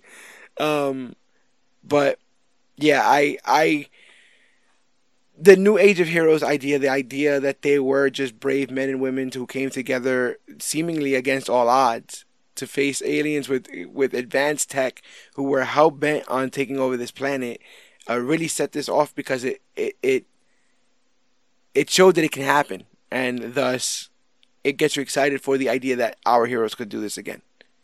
That see, that's that's the part that ki- that kills me now. Yeah, that we were at that as epic as that scene was, and that scene was epic. That was a scene in itself. It didn't feel like a tease. Right. It felt like a like a like a nice meal, like a scene. you know, yeah. like that we would have gotten a version of that on steroids. what? What? one day, one what? day still. Who know? Who knows? Who knows? So Honestly, maybe, maybe I don't know. I, I, felt like well, well, like Batman didn't have the faith before, but he does now because I've seen things. I've seen things happen. Faith, Alfred. Yeah, yeah. Oh my God, Bruce Wayne talking about faith. Holy hell! Well, you know, like, this thing has come full circle. Um, beloved mother, beloved son, chapter three. Um, where we basically like the part that is completely gone from this film uh, the two introductions uh, with Vic Stone and Barry Allen. So we're introduced to Barry Allen, who bumps into Iris West en route to a job interview. While Iris looks at Barry through the store window and drives off, a truck driver drops his hamburger. I, I always hate these scenes. I'm like, just leave it. Just leave it. It's not that important. You already dropped it. It ain't going nowhere. You're gonna kill these people. But he drops his hamburger, uh, drives through a red light, seconds away from colliding with and killing Iris. Bar- Barry uses his super speed to save her life and get back to his interview in time before anyone notices. Uh, I made that very short so I can allot time to gush about this scene, the Speed Force, and the hot dog. But you, I know you very much like this scene. Uh, what do you like about this Flash introduction scene? I well, there's uh, what's not to like. No, um, no, that's true. You're, 1st of all, the, the the Gardner Fox uh, truck, uh, ah, big yes. pop for me. I I noticed it instantly. I was like, oh, that's the he created cool. the Justice League. that's I know him. Cool. the granny goodness hot dogs were strange because yes. I was like, "What is that implying?" what, what, what? And why did he take one? Is that the way the anti-life equation is? in the hot the dogs. Anti-life equation is in the hot dogs. It's in the hot dogs, people. Put them down. no, um, honestly, I just thought it was beautiful, man. And I know it's like. Yeah well, he was trying too hard, but I mean, I- he tried, and for me, he succeeded. Like, I loved it. Just to snap, like if you pause, uh, and some, it's just at any moment you can pause, and it's like a painting. It's the music, Barry. It's love at first sight because it's Iris West, Yeah. and it's like. I'm like, I don't know. I'm married now, so I, like everything is like, oh my god, His sneaker, Uh, his sneakers coming apart, pretty cool. the Flash sneakers with the little Flash uh, Yeah. logo. Um, get, getting the uh, you know, breaking through that glass, pretty damn cool. people were mad that it was in slow motion, but I'm like, it's the Flash. It's the Speed Force people. They, they may not know the Speed that- Force though. That's his thing, you know. That's the thing. That's the thing. If anybody, uh, if, if anybody was gonna excel, Yeah, and yeah, gets gets away with this. If anyone gets away with this, it's him. Yeah, yeah, you know. What do you, what do you think about this really Speed Force cool. and stuff in comparison to what you've seen on CW or with Quicksilver? Is this your Oh favorite my- version of Super Speed? I hadn't even considered. I hadn't compared it because I am not a fan of Quicksilver's powers in the MCU. The way they look, it's Yeah. just like zip, zip, zip, yay. It's like he just leaves. It's, a, it's like he just leaves a stain where he where Yeah, he like- goes, like a gray stain. A little blurry stain. Yeah, look at him. The Yeah. streak. Yeah, Uh, and, and it's kind of cheap. It feels cheap. yeah, And obviously Fox Quicksilver is uh, it's its own thing. right. And I feel like this Speed Force was like Fox's Quicksilver Speed Force, but like Zack Snyderized. yeah, I like I like You know? like the tendrils of electricity sparking off. That's cool. That was Anytime really that he's cool, yeah. like about to move, like he hasn't even moved yet, and it's like shh, you see it. Like, that's really cool. That is really cool. And then obviously we gonna we'll get to the more uh the the even cooler Speed Force stuff later on. Yeah. I feel like at that point the CW just doesn't have a chance. It's No, they do that. They do this, and they they, they kind of they, they do three of these sequences. I, I, in my opinion, they do this one. Mhm. They do the one where they uh, get back Superman, and then they do it for the third time. And I think each time, too. yeah, each time informs you a little bit more about this process, you know, and and his mastery of it. Um, so in this instance, we just see it as is. You know, the next time we see it, um, we see that he's able to actually reverse time a bit. That's Um, another little arc. Just so his mastery of his powers. Yeah, He keeps where on in, tripping where in the. I about to say where in the original one it was just him falling all the time. he never gets it together. no, he never gets it together, and he's not even part of the main thing. At the end, s- it's that joke that he's so inept that all he does is move a car of two people, right, two or three people, and Superman saves a whole building. I just push. Yeah, So one cute. person. What's brunch? No brunch. Man, No brunch in this hot Barry dogs. Allen. Yeah, yeah. What is it? A virgin, virgin uh, Barry. Uh, you know, talking about brunch and Chad Barry stealing hot dogs, putting them in his pocket. I was gonna say uh, it's it's honestly cra- people say like night and day, but like I would see Justice League merchandise and physically feel like ugh, you know, it's Yeah. sick. It's Yeah. disgusting. The Flash's outfit, Cyborg, they reminded me of bad times. Yeah. You know, like Ezra Miller Flash, like as cool as it was to see him in Crisis, I couldn't get the big, big feel for it because it just reminded me of Justice League. Yeah. You know, now I'm like trying to go backwards and I'm like, well, I guess the Justice League merchandise should be cheap since nobody wanted it. so specifically, the way I feel about this character, Barry Allen, now, like, I almost can't wait to see the Flash movie. oh yeah, I was gonna, I mean- I was gonna ask that. So, like, what were your opinions on him in that first film? Can you remember? Yeah, it was bad. It was. I hated it. Yeah. But it was it was so heavy, and Yeah. then when he started joking around here too, I got worried in the beginning. Like, oh no, yeah. Yeah, he's like, "What's oh, a resume?" I'm like, "Oh no." man. But that as but as the movie went on, you start to realize it's just the right amount Yeah. of comedic relief, you know. But and he, and he has good comedic timing. I think in the other He things that were written, he he nails them. A lot of those other jokes. I, I and and you know we'll get to Vic in a second, but I started to realize through this um, something that I spoke about in the Daredevil. Uh, you know, the Daredevil Netflix review. So in the Daredevil Netflix review, I remember saying that one of the things that amazed me about Charlie Cox's portrayal of Daredevil and Matt Murdock is that I felt like he spoke when he spoke as Matt Murdock, he spoke as someone who can hear everything very sensitively. So he spoke very low and very calm because he himself can sense, right, the stress in people and hears everything so loud. So he's being incredibly considerate in how he speaks. I feel like there was something similar done with Cyborg in this, where he is so much machine, even though he's human, that he's he's created like this monotone, cool demeanor in this that you're not even sure. There's moments where he's able to get emotional, but I really I I liked his distant, um, I guess demeanor. It was never depicted as just strange or weird. There's almost even even a little bit of Doctor Manhattan to it, um, of like being the king of zeros and ones. Uh, but yeah, you were saying. I was gonna say apparently Snyder says uh, the the influence was on purpose because uh, there was just something about their personalities and and, and uh, I guess Vic at this moment would be similar to that to, to the way Doctor Manhattan was always. Ah, so I'm glad I picked up so on that. Did, yeah, they, he took the inspiration on purpose, but again, just the way you were saying it, uh, exactly what you're saying, I agree 100. percent Yeah. Uh, boo, boo, boo. So, parademons drag Atlanteans to the surface to be interrogated by Steppenwolf. That's again incredibly badass, incredibly dark scene, right? That's to watch these people being psychic. dragged from their home. Uh, like then, fish out of water. Yeah, I wanted the I wanted him to be flopping flop. around. That's terrible.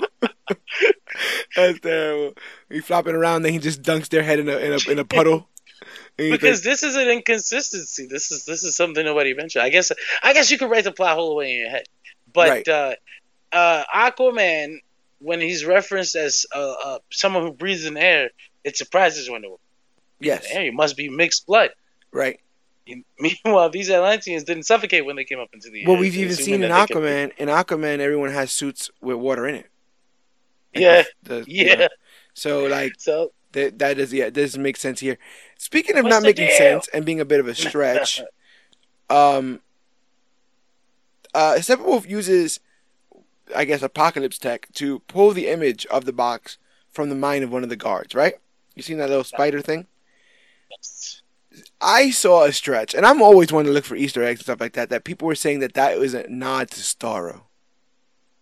It is. No, no, no. Well, are you sure? No, no, no, no, no. That's not the nod to Starro. Uh, I think the nod. Oh, there Starro, is a nod think, to Starro. You think? I think it's in um. I think it's in Star Labs. Oh, okay. Oh, not not Star Labs. Um, the Superman ship.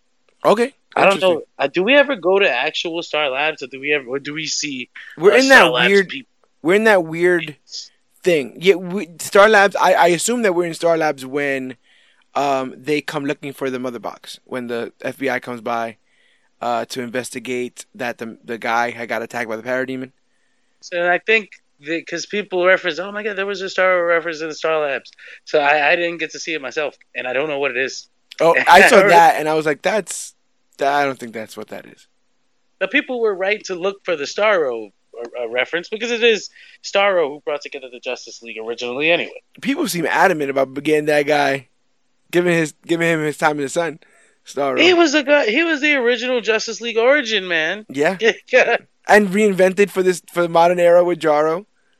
You know, Jarro is the, Jarro is the one who needs to be on TV. that listen, we've seen Baby Yoda, we've seen Baby Groot. Jarro may be what breaks this whole thing for the Snyderverse. Jarro is gonna win over the world. That's it. That's all Scott Snyder needs to do. He needs to, in case of emergency, break Jarro, and that's it. You got this. Uh Lois looks through Clark's old things. Um, that's like I feel like a lot of the Lois stuff could kind of get cut, but uh, I also am admittedly not a huge fan of Amy Adams as Lois Lane. Uh, how do you think she was uh, depicted in all this? I thought it worked well to uh, to keep the uh, the sense of Superman, Superman's uh, absence, I hanging over the film. Yeah, you Which know what's be, people are gonna I think some people were mad that it was that Lois was just used for that, but I I I, I mean that sometimes characters are just used to do things. I wouldn't want I wouldn't want her on some flimsy investigation just to tie her in. Yeah, they do yeah, that all you know, the time. They do it all the time. Some corny Hollywood. Uh, oh, I've been investigating the picture of the drawing, and Yeah, you yeah, know, you know what? I talked to some people, but that guy gave me guff, so now I gotta go back to him and figure out what's really going on. But he's had some house troubles, so that's what's really going on with him. And I need to sit down and talk. No, no, no, I don't. No, I don't need any of that. And I, I, the thing that you said about the Superman thing in the Justice League, you always get this feeling that the movie doesn't start until Superman shows up. Yep. Like it all just feels like a run up until he shows up. Where in this, there's there's something really pleasing about them trying to do this completely without him and getting close and then being like, well, what if we can get him? And then he disappears and they go, well, I guess we're just going to have to do this ourselves. There was something very pleasing on rewatch about that, where I felt Mhm. like in the other ones, it was like, well, we, we know he's coming. He's on everything. So we just got to wait for him to show up. Um, but yeah, I really liked that this team was competent without Superman. Um, they caused pain. You know, they were smart. They came up with plans. Um, and it's good to know that they're they're valuable without the Man of Steel on occasion. I thought that was, I thought that actually was Uh, well, I guess there's more stuff to get to. We'll get to this. What I need to say. Okay. Diana and Bruce discuss whether Aquaman is good for the team and decide to split up to find the others from tapes Bruce saw in BVS. Diana will investigate the cyborg while Bruce tracks down the speedster.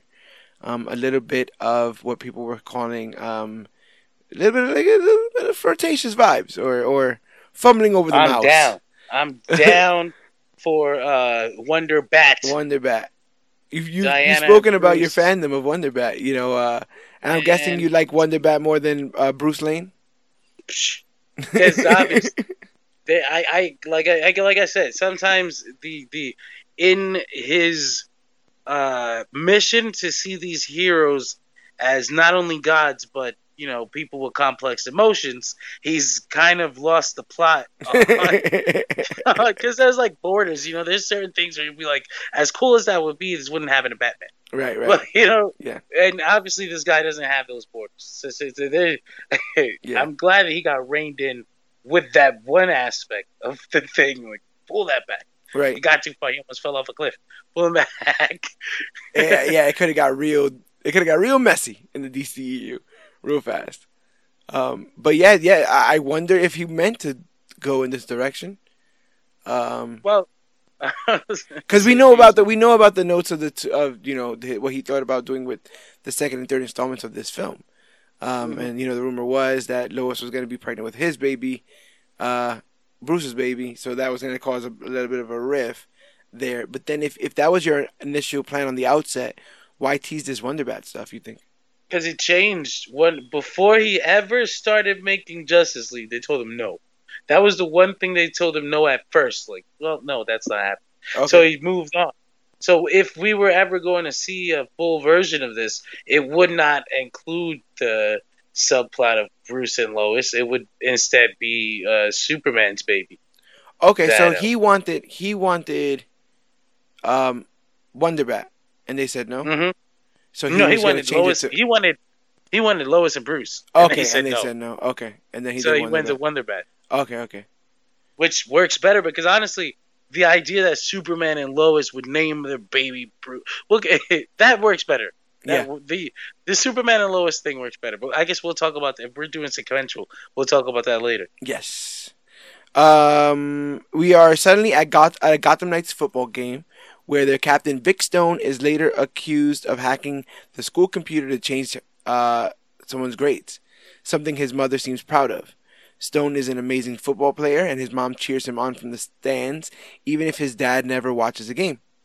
This very fact leads to a car ride conversation between mother and son, where Vic, Vic asks his mom to stop making excuses for him. As they speak, they are involved in a horrific accident that kills Vic's mom and mangles Vic's body. Silas says he refuses to let his son die. Back in the present, Vic blames his dad for how he turned out. Silas leaves him a recording that explains the scope of his connection with his technology now that he is cyborg.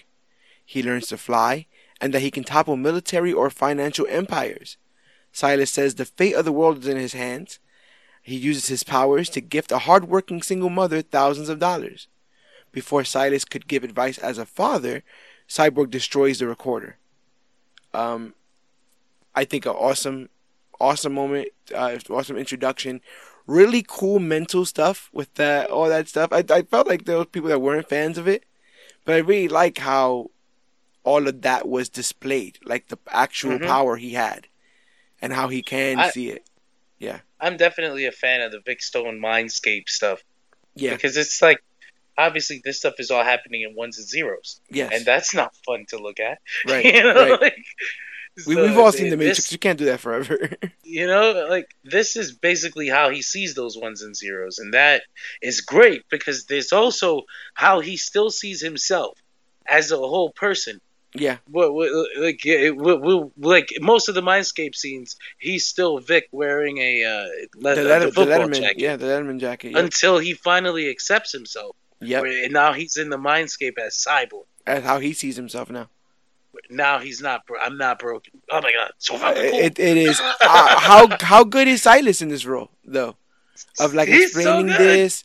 Um, I love the line. You know, the the struggle won't be not do um w- w- uh, won't be doing it. Will be not doing it, not doing it all That's- the time, not looking. That really was like right wow. there. Okay, yeah, hundred that's heavy because that right there kind of really puts it on you. Like Cyborg is a god too. Yeah. Just like the rest of them, he's a god. He's a modern god, a god of technology. I don't know if you saw, it, but there's this part in in the Doom Patrol um, where Cyborg is it, it- he's on a dating app, and so he like uh, he gets with somebody, you know, they, they exchange it back and forth, and his computer overrides and like searches her, searches cameras, and finds her, like on a bus, Mhm. you know, and like he can just survey her. Like that's the power that he has at any moment, any given time. He can pinpoint somebody through the ATM records, security cameras, whatever. But it, um, it it showed how quick and powerful he can get, and how much of our entire reality now is based on those ones and zeros, right? From financial to military, you know, and across the board. So he really has all of this in his hands. For sure. Um, also, him pretending to, um, him try, uh, sorry, learning how to fly. We get that cool shot of the facial armor that we got in the commercial or the trailer that we never saw in the film, which I thought was cool. And then seeing how he could fly is the introduction to those jets, those little Yeah. jets, which I thought were weird. jets. Which I thought were weird when he attacked Superman, because that's the first time we saw them in the Justice League. So I was like, where the hell did those come from? But seeing this now sets a precedent for that. I was like, okay, that makes sense. Um, Barry visits his dad in prison, who was locked away for the death of his mother. Believing him to be innocent, Barry is attempting to work in criminal justice, but his father advises him to stop worrying about him and live his own life. He goes home or to his headquarters. Which one do you think it is? Because I couldn't like figure a- this out. The, the two He things seems pretty homeless. the two things I could not figure out in this is were the various places that the league met up the Batcave, and is the this met his up house? in a hangar, in a in a in a in a hangar where he had the um the I don't know what it's called. I called. called it the Bat Plane because I, I needed to call some these things things uh, in my notes, and I had no idea what the hell it was called. I know it's got an it's got to have a name. Yeah, it does. What was the other thing? The flying fox or The something War like Bat, that? the War Bat, or some. There was a Knightcrawler. Knightcrawler. No, no, no. Damn, I, I want to say fox, something fox. But yeah, they, it's a hangar where he has this this thing inside. Okay. That's where they were meeting up at. But um, but even when, even when they get thing- introduced to even when they get introduced to Alfred. Well, yeah, that's where. Uh, no, no, no.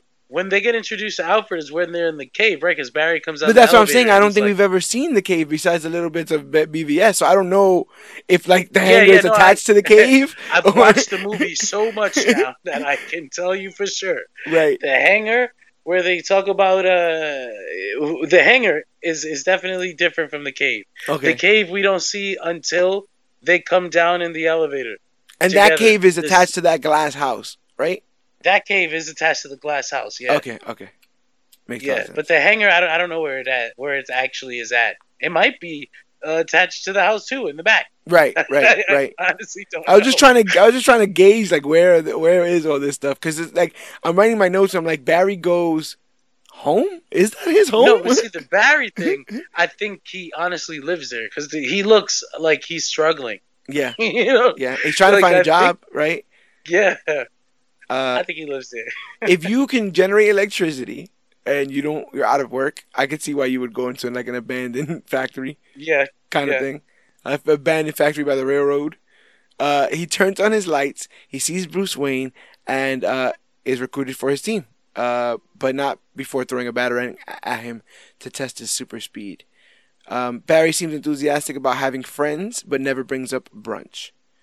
Two two things two things I want to bring up about this. First, um, the batarang scene is in super slow motion now. It's a lot slower, but it allows Barry Allen to convey facially, um, oh shit, oh what was that? Did this guy just try to throw something at me? Is that a batarang? If that is batarang, then that means that that's Batman. Why is Batman here? Let me grab that and, and, and figure out what. It, oh oh snap! I just do- by dodging it, I just showed what my powers are. Okay, let me grab it and let me continue this conversation. I think they really did a good job of him like looking at Bruce, trying to decide, looking at the batarang. Um, yeah, so that's one thing I wanted to bring up. The second thing is, uh, as they're eating the pizza and they drive away, there's a billboard in the background, and I'm there. You know, I'm I'm looking for the LexCorp of it all. I'm looking for every Easter egg I can find in the background. Uh, because it's such a prominent shot of this billboard, and in looking closer, it was a uh, suicide helpline billboard, yeah, uh, which broke my really- heart. Uh, yeah.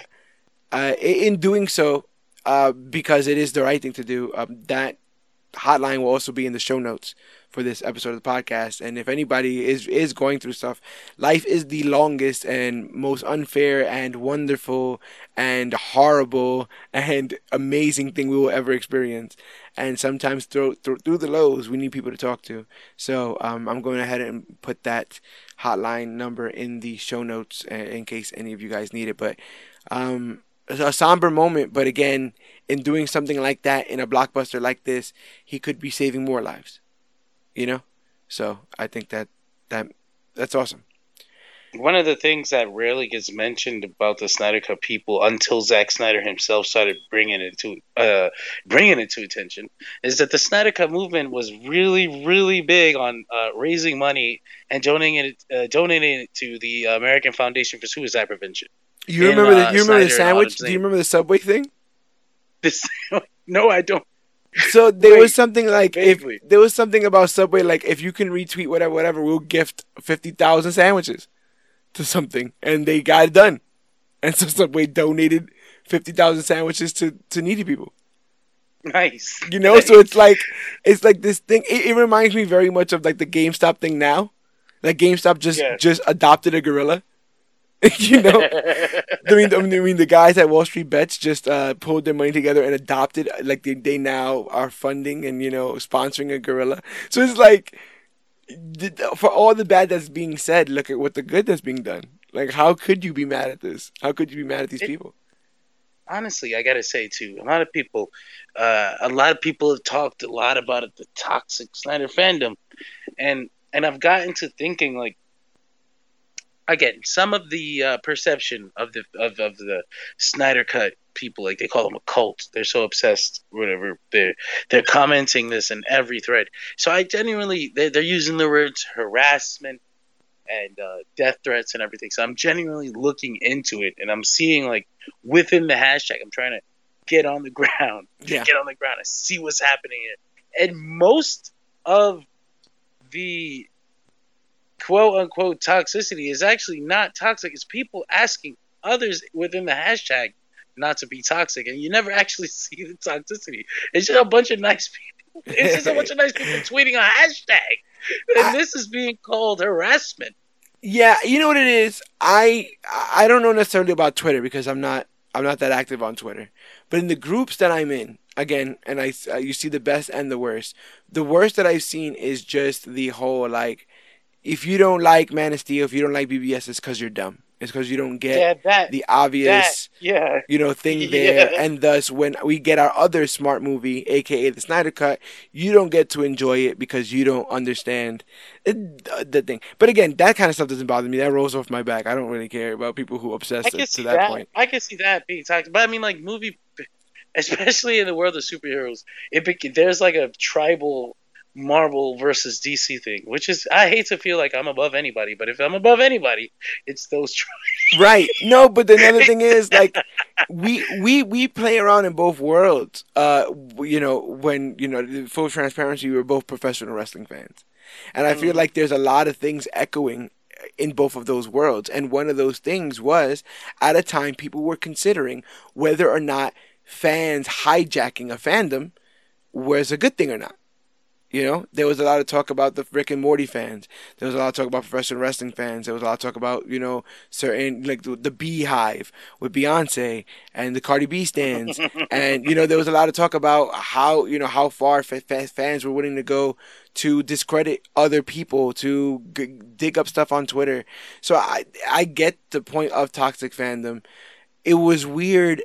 I remember you know when around when this was coming out, yeah, there was article about upon article about like is this giving into the but it's like and then what? Like this, all you're gonna get is now this other campaign which i mean Yeah. you can see what happens. But again it, it's not they're not asking for hostages. They're not you know demanding an all white cast of justice league. You know, like they're not like the demands are not not that bad and have proven to be financially uh, viable I'm saying and successful. Like- so like i don't i don't get the beef. I don't get the legitimately, uh, 1.8 million people apparently so far they can confirm tuned in to watch the Snyder Cut. Holy hell! That's money. That is money. That is Yeah. so much money that they're saying no to uh, for what seems like a spiteful reason. And it's not like, I feel like they see it as people want them to cancel everything they've invested in. Yeah. You know, and I don't think that's the case. We like this in addition to. do, you, do you want to talk for a little bit? Uh, this is something that I think that you have not only spoken about uh, with me off air, but seemingly have been very interested in and being on the pulse of this idea of sabotage. That even in saying that they would release this, that uh, Warner Brothers would be at opposing ends with Snyder in the promotion of and continuation of all this stuff. You want to talk a little bit about that? Yeah, absolutely. And I, I mean, I usually try to uh, steer away from conspiracy style talk, but there's Yeah. some things that are just so obvious that they deserve to be mentioned. Right. so, uh, the entire the entire reason that we get to see the Snyder Cut now is not a Warner Brothers decision. You know, it didn't come from Warner Brothers Films. Yeah. It came from. It came from people at HBO Max, and more importantly than that, it was something spurred on by uh, people above them at AT and T, who owns the whole kit and caboodle. Yeah.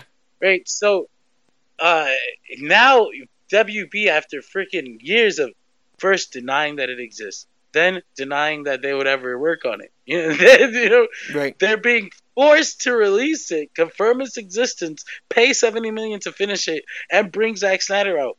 It, it uh, this movie existing flies in the face of them trying to move on Yeah. from Zack Snyder.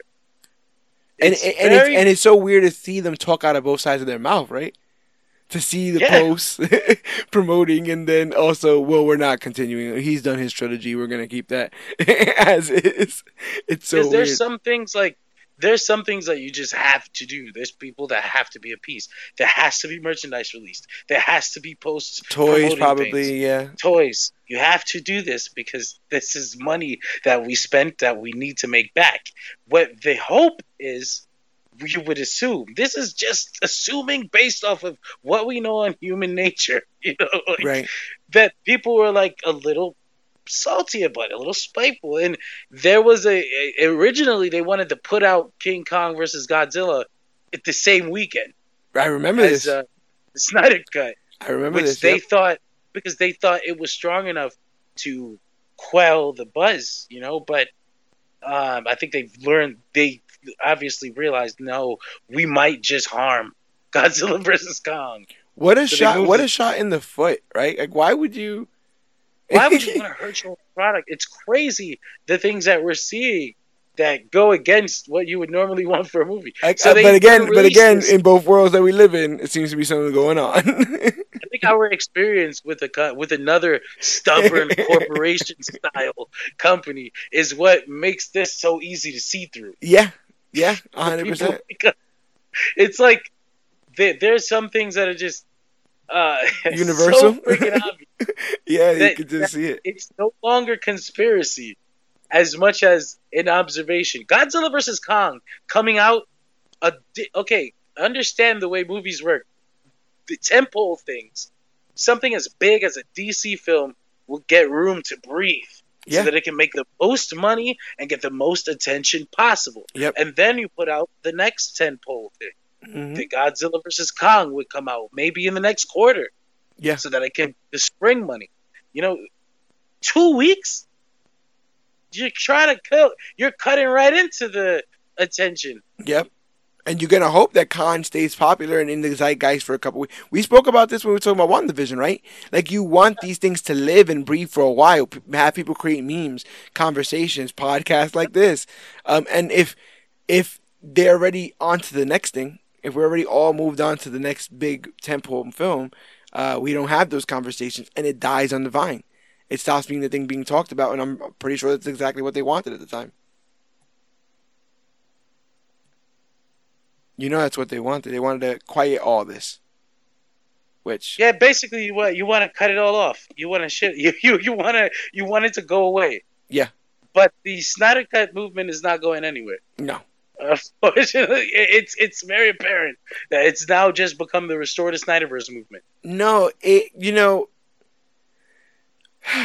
so you know you know you know who I see you know who I see as this even though it, they're obviously different to continue this this uh, metaphor that we're using I feel like this is kind of like a CM Punk situation in which like if CM Punk comes back and to, to those who are only comic book fans none of this makes any sense to you but if CM Punk were to come back right and have a killer match and a killer promo everybody who has always said that he should come back would be instantly gratified, right?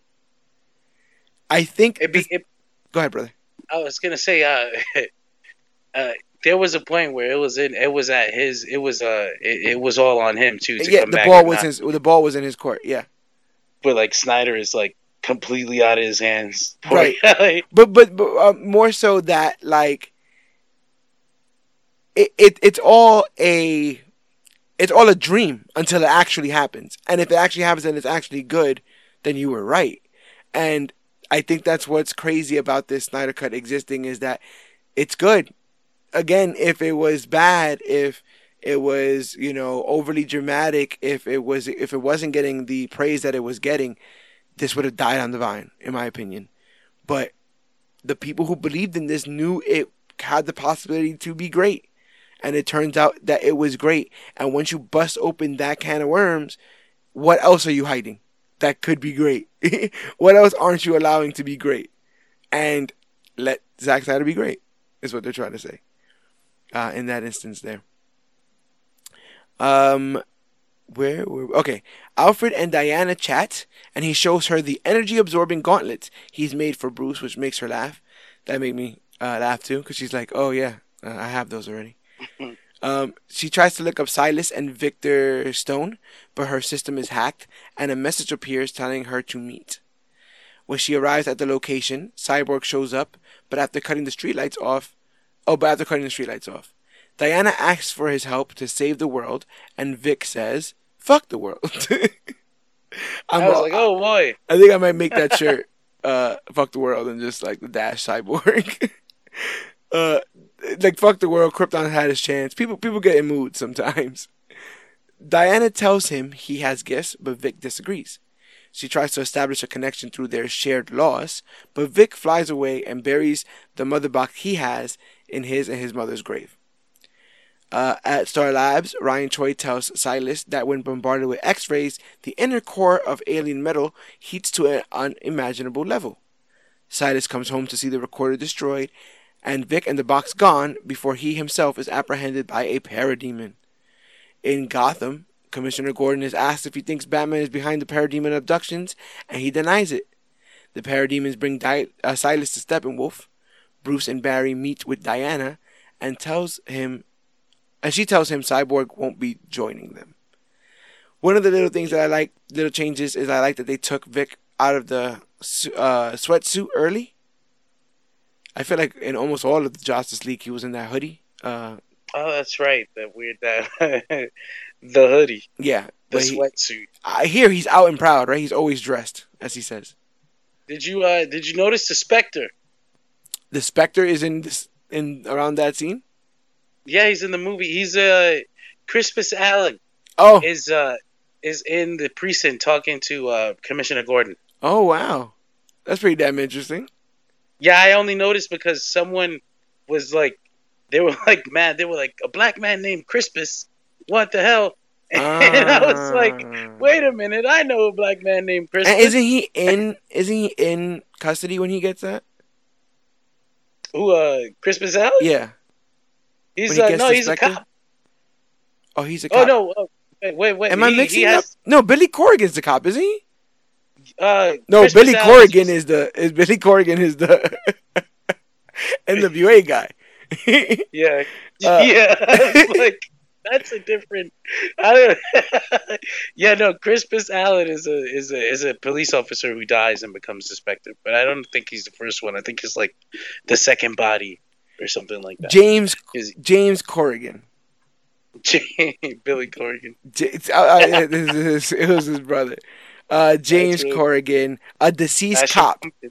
James Corrigan is the deceased cop, and Crispus Allen is, uh, you're right, he's black, and he is the third host of the Spectre. Uh, police veteran, yeah, Detective Crispus, Hal, right? Detective Crispus Allen, uh, working in the Gotham City Police Department, Major Crimes Unit. Interesting.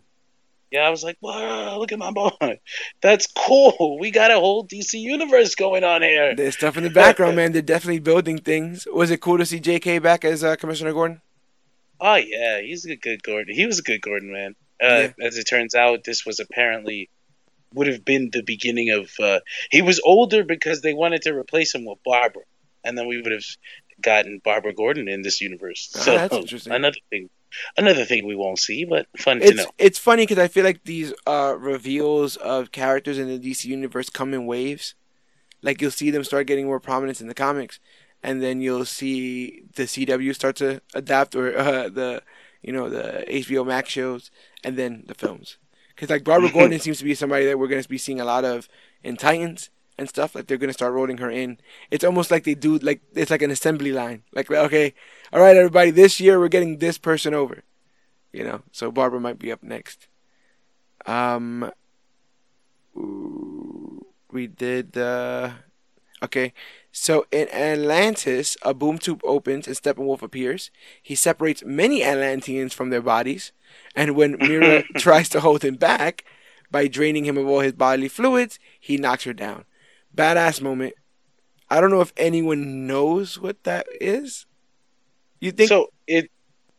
I don't know if enough people noticed because I didn't notice until the second watch what Same, it was that thing. she was doing to fight him. yeah. Like when she pulls, when she pops open the bubble, it takes away his ability to float. He falls down and crashes. yeah. And then she sucks first the water out of him, and then the blood. And Yeah. I'm like, oh, oh my god, she was about to smoke him. And it's funny because he throws her away, and then he looks and he shakes his head. Yeah. Oh man, I was about to die. Yeah. like, I mean, could you imagine? like- Could you imagine that one feeling of a one instance of all of your body fluids getting pulled from the same place? Like, oh my god. Uh, also, I was gonna ask. Um, I know we moved on from it, but the scene. Um, actually, did we get to the rooftop scene with Jim Gordon? We did, no, right? no, not yet. No, we didn't. No. Okay, cool. I was and something and so that's that's part of this movie.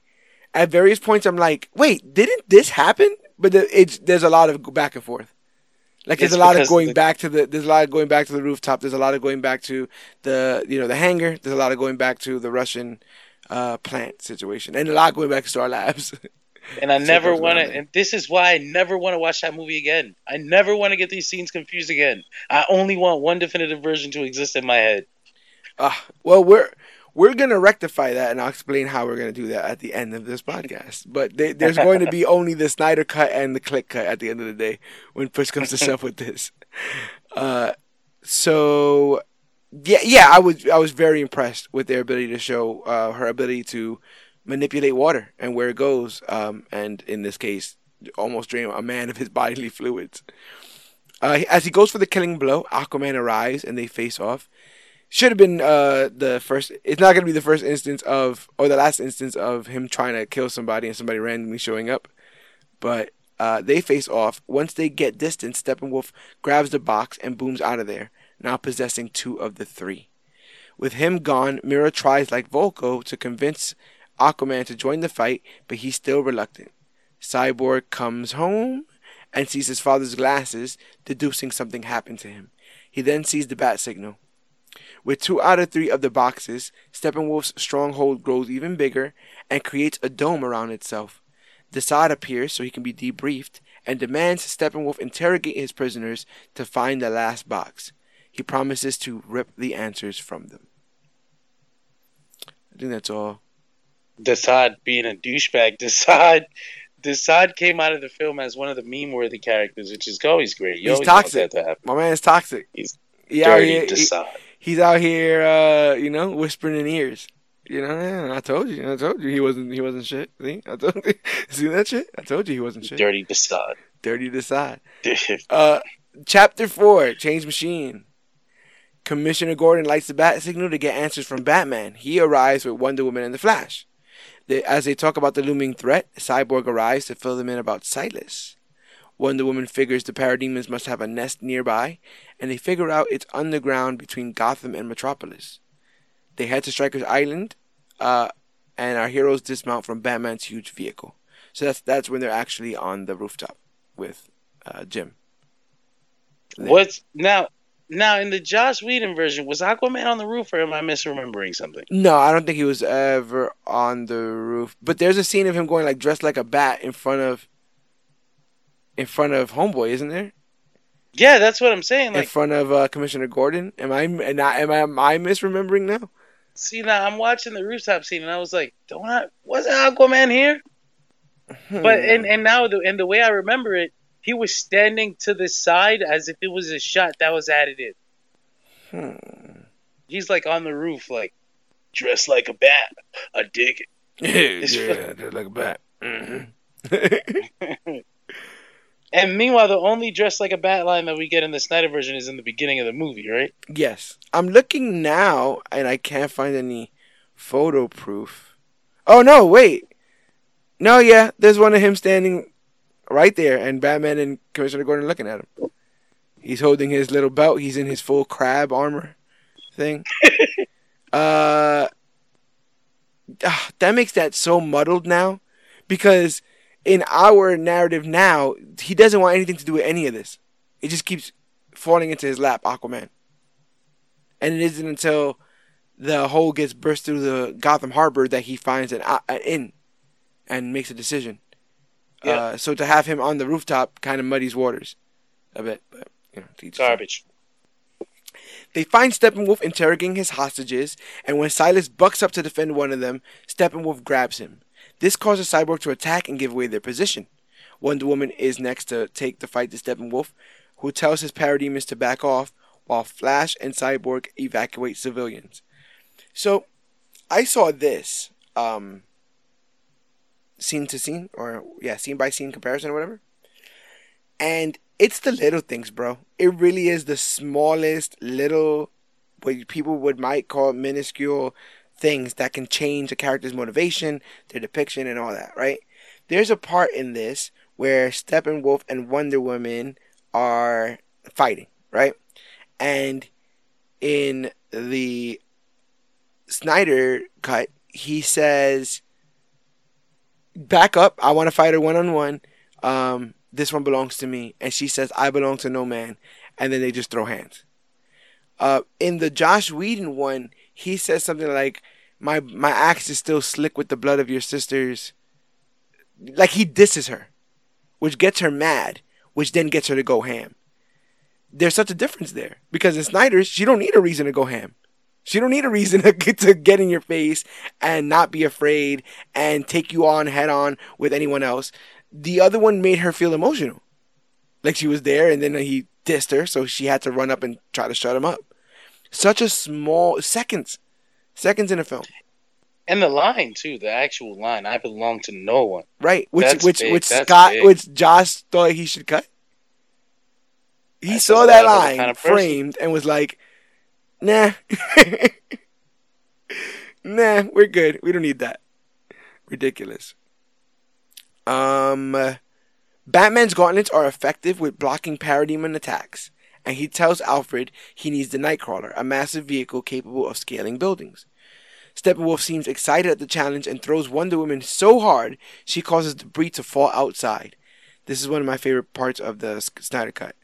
Um, because when she gets thrown outside and the debris falls on the other side, Barry runs as quick as he can to make sure that none of the falling debris land on anybody. But he misses a huge chunk of concrete and Vic blasts it with his sonic cannon. Very cool, very small. Um, I guess that's why you don't need the Batman Save One speech because Barry seems effective at doing his job. So you don't Very have to give him a pep talk. So you don't have to give him a pep talk about, uh, can you just do the bare minimum, please? just one person. For the love of God, Barry, please. If there's a one percent chance, uh, but really, really good stuff there. Uh, Batman uses machine gun fire. Now this is one of the things. I guess it's because it's parademons, whatever. Yo, he be chopping people with that chopper. He gets He behind likes- that machine gun, bro, and he, li- in a way that I feel like I've never seen before. Like not even in war movies. He's just and the flashing of the muzzle and the and the the actual bullets ricocheting off these aliens. Crazy, bro. Crazy. The amount of firepower these vehicles have in this are, are ridiculous. And it also felt great to see the Knightcrawler without the random Danny Elfman Batman music that came out of nowhere. and I was like, what is this supposed to make me think? the the music. Okay, the music. Oh, in the entire film, Yeah. Like, this is such a big, big, uh, big thing for setting ambiance and and just overall making scenes feel important and making them stick. yes. Man, Junkie XL was he was going crazy. That was like in the beginning. There was just the scene of Bruce walking through the snow, Yeah. and he's like just going mad with Yeah. the score. I was Yeah. like, Jesus, I remember poor thinking I remember thinking in the original one, like they had like a little a little ditty, if you will, for the Flash, and I I didn't like it. I was like, what is this? It's like some weird xylophone music, and I was like, this is not great, and it, it's crazy. I, I I'm I'm I'm jumping ahead. Forgive me, but you know, I did a lot of like YouTube, like I said, side by side scene comparisons to see what if the, any of these changes really held weight. And um, somebody took the ending from 2007's or 17's Justice League that same year that it came out and replaced the Superman run-in, um, replaced the music with the Man of Steel music, and it's amazing, so much better. And It that's what it was originally bad- supposed to be. It works. It works so well. It works so good too. like- yeah, it, it, it, it completes the circle.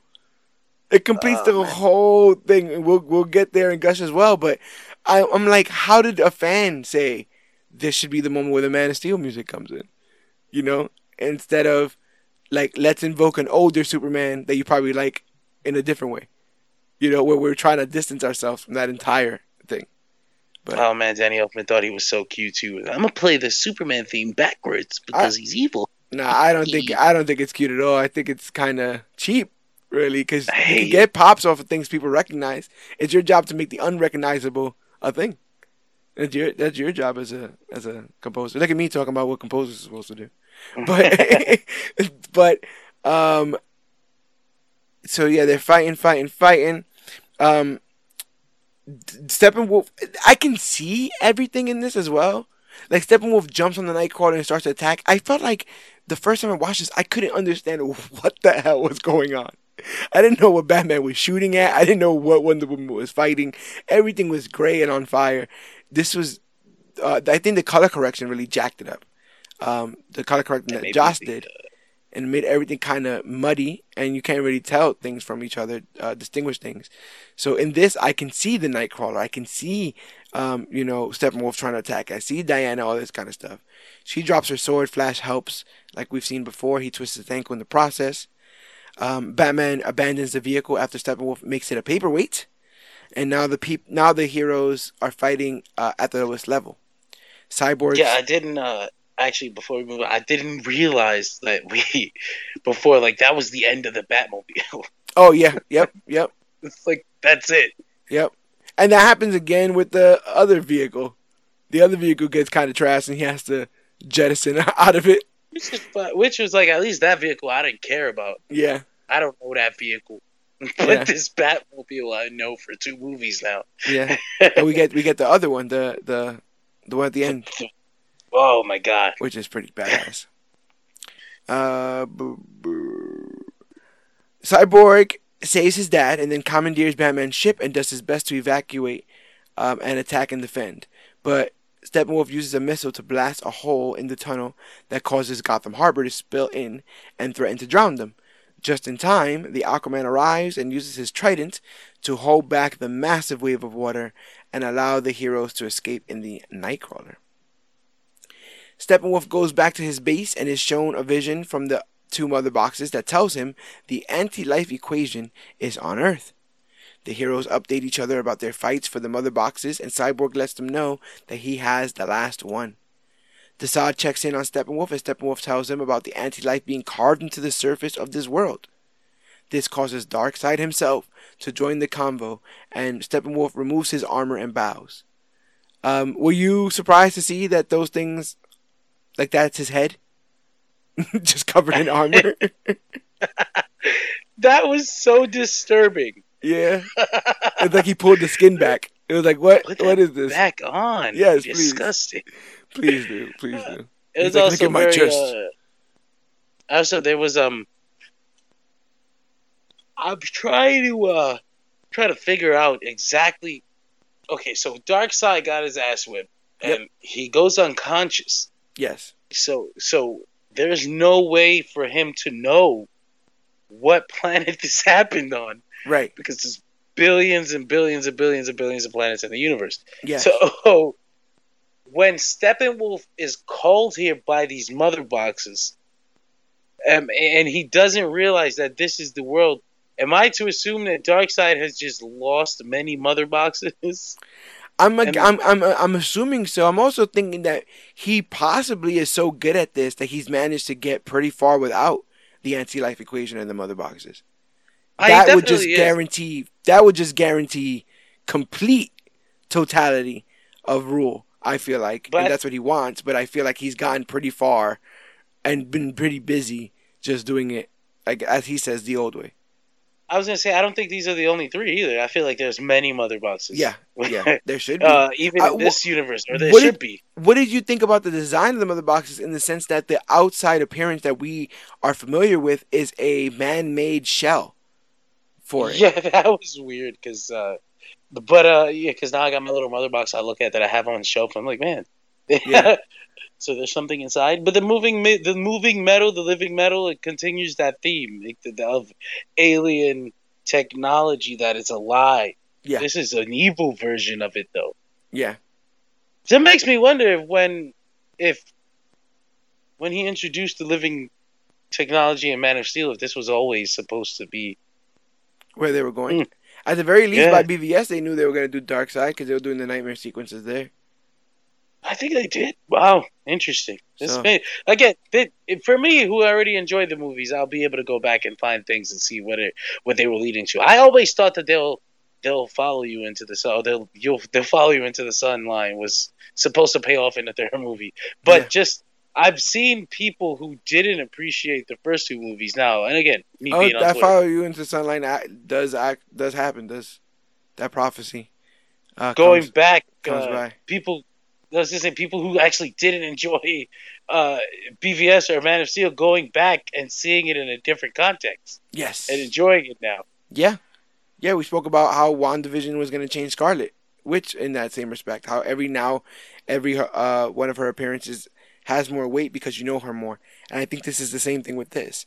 Um, to think that the Barry Allen we see in the clip in BvS has this much heart and gravitas and cares this much about his father and doing the right thing, you know, uh, shows why in that moment he would get caught on security camera because he believes in doing the right thing.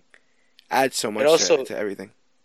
I was gonna say also uh, when he shows up for the nightmare scene and he's too soon. Oh yeah, Now we know it's because he's always tripping and, and, and fucking shit up. that's what it is. That's what it is. That's 100 percent what it is. Too soon. Yep. Damn it. And Joker probably told him the wrong time anyway, just to fuck with him. it's like it's uh three twenty five. Five minutes early. Messed it up. Uh so yeah, anti life is there. Um guess get the third box and you'll be redeemed. Bruce brings the crew to his Batcave and they strategize. Again, I think this is the hangar. The team gets suspicious because Cyborg knows a lot about the mother boxes and he confesses that humans unearthed the box and it stood in archives for decades. Silas ended up with it ended up with it after Superman's ship became of interest. Silas would then go on to use this advanced alien tech to save his son's life after a car accident. We see the event that turns Vic into Cyborg, and he calls the boxes change machines with the power to regenerate or reinstate, which suddenly everyone has the exact same idea. Uh, because no one will say what they're thinking, Cyborg projects Superman on the last mother box. I don't Oh, believe this conversation happened in the original. This all feels like a logical conversation, um, and it I it made me happy that they had a logical conversation. hit? Oh yeah, yeah, and the and the circle shot. You know, That was good. encircling, and you know, uh, yeah, cyborg cyborg is a bit of the theatrical, right? He's a little bit, he's a little, he's a little bit, he's a little bit theatrical there, but uh, he's gonna fit in just fine on this team. Which I thought was pretty cool. Uh, Lois and Martha have a heart to heart about Clark and his secret life as Superman. It is eventually revealed that this isn't Martha, but the Martian Manhunter, who reverts to his main disguise of General Swanwick. The League debates bringing back Superman, especially considering if they wake up the box, Steppenwolf would be able to sense it, but Bruce says this is the only way. Another thing I didn't realize that uh, was a thing is that this box, for some strange reason, has not woken up. They've talking about the other two have woken up, and that's how Steppenwolf was able to find them. This one has continued to be hidden because it has not been woken up, but they're gonna wake it up for Superman. Is it worth it to bring him here? And um, in the initial Justice League cut, if I'm not mistaken, after they bring back Superman, they just leave the box somewhere, and Steppenwolf just like picks it up and leaves. Where in this, the box gets blasted out of Star Labs, lands on a cop car. Silas grabs it, superheats it. By that point, Steppenwolf knows where it is, and thus, you know, events unfold as they do. But I swear, I remember um, in the Joss version, it was just like a boom tube and poof, and yeah, like, he was like, "Oh, thanks for this, thanks." "Oh shit, did he get it? I think he got it." hundred percent. Is that is that uh Star Star Lord line? Did we just lose? Did we just lose? What? Huh. Uh. So, uh, all the Kingsmen, Cyborg and the Flash dig up Superman's body while Wonder Woman and Aquaman talk about their people and their history. Really small moment, really cool. I really liked Aquaman and Wonder Woman just So- talking. Did you um? A lot of people, you, you if you remember, originally Flash's movie was supposed to be Flashpoint. Yes.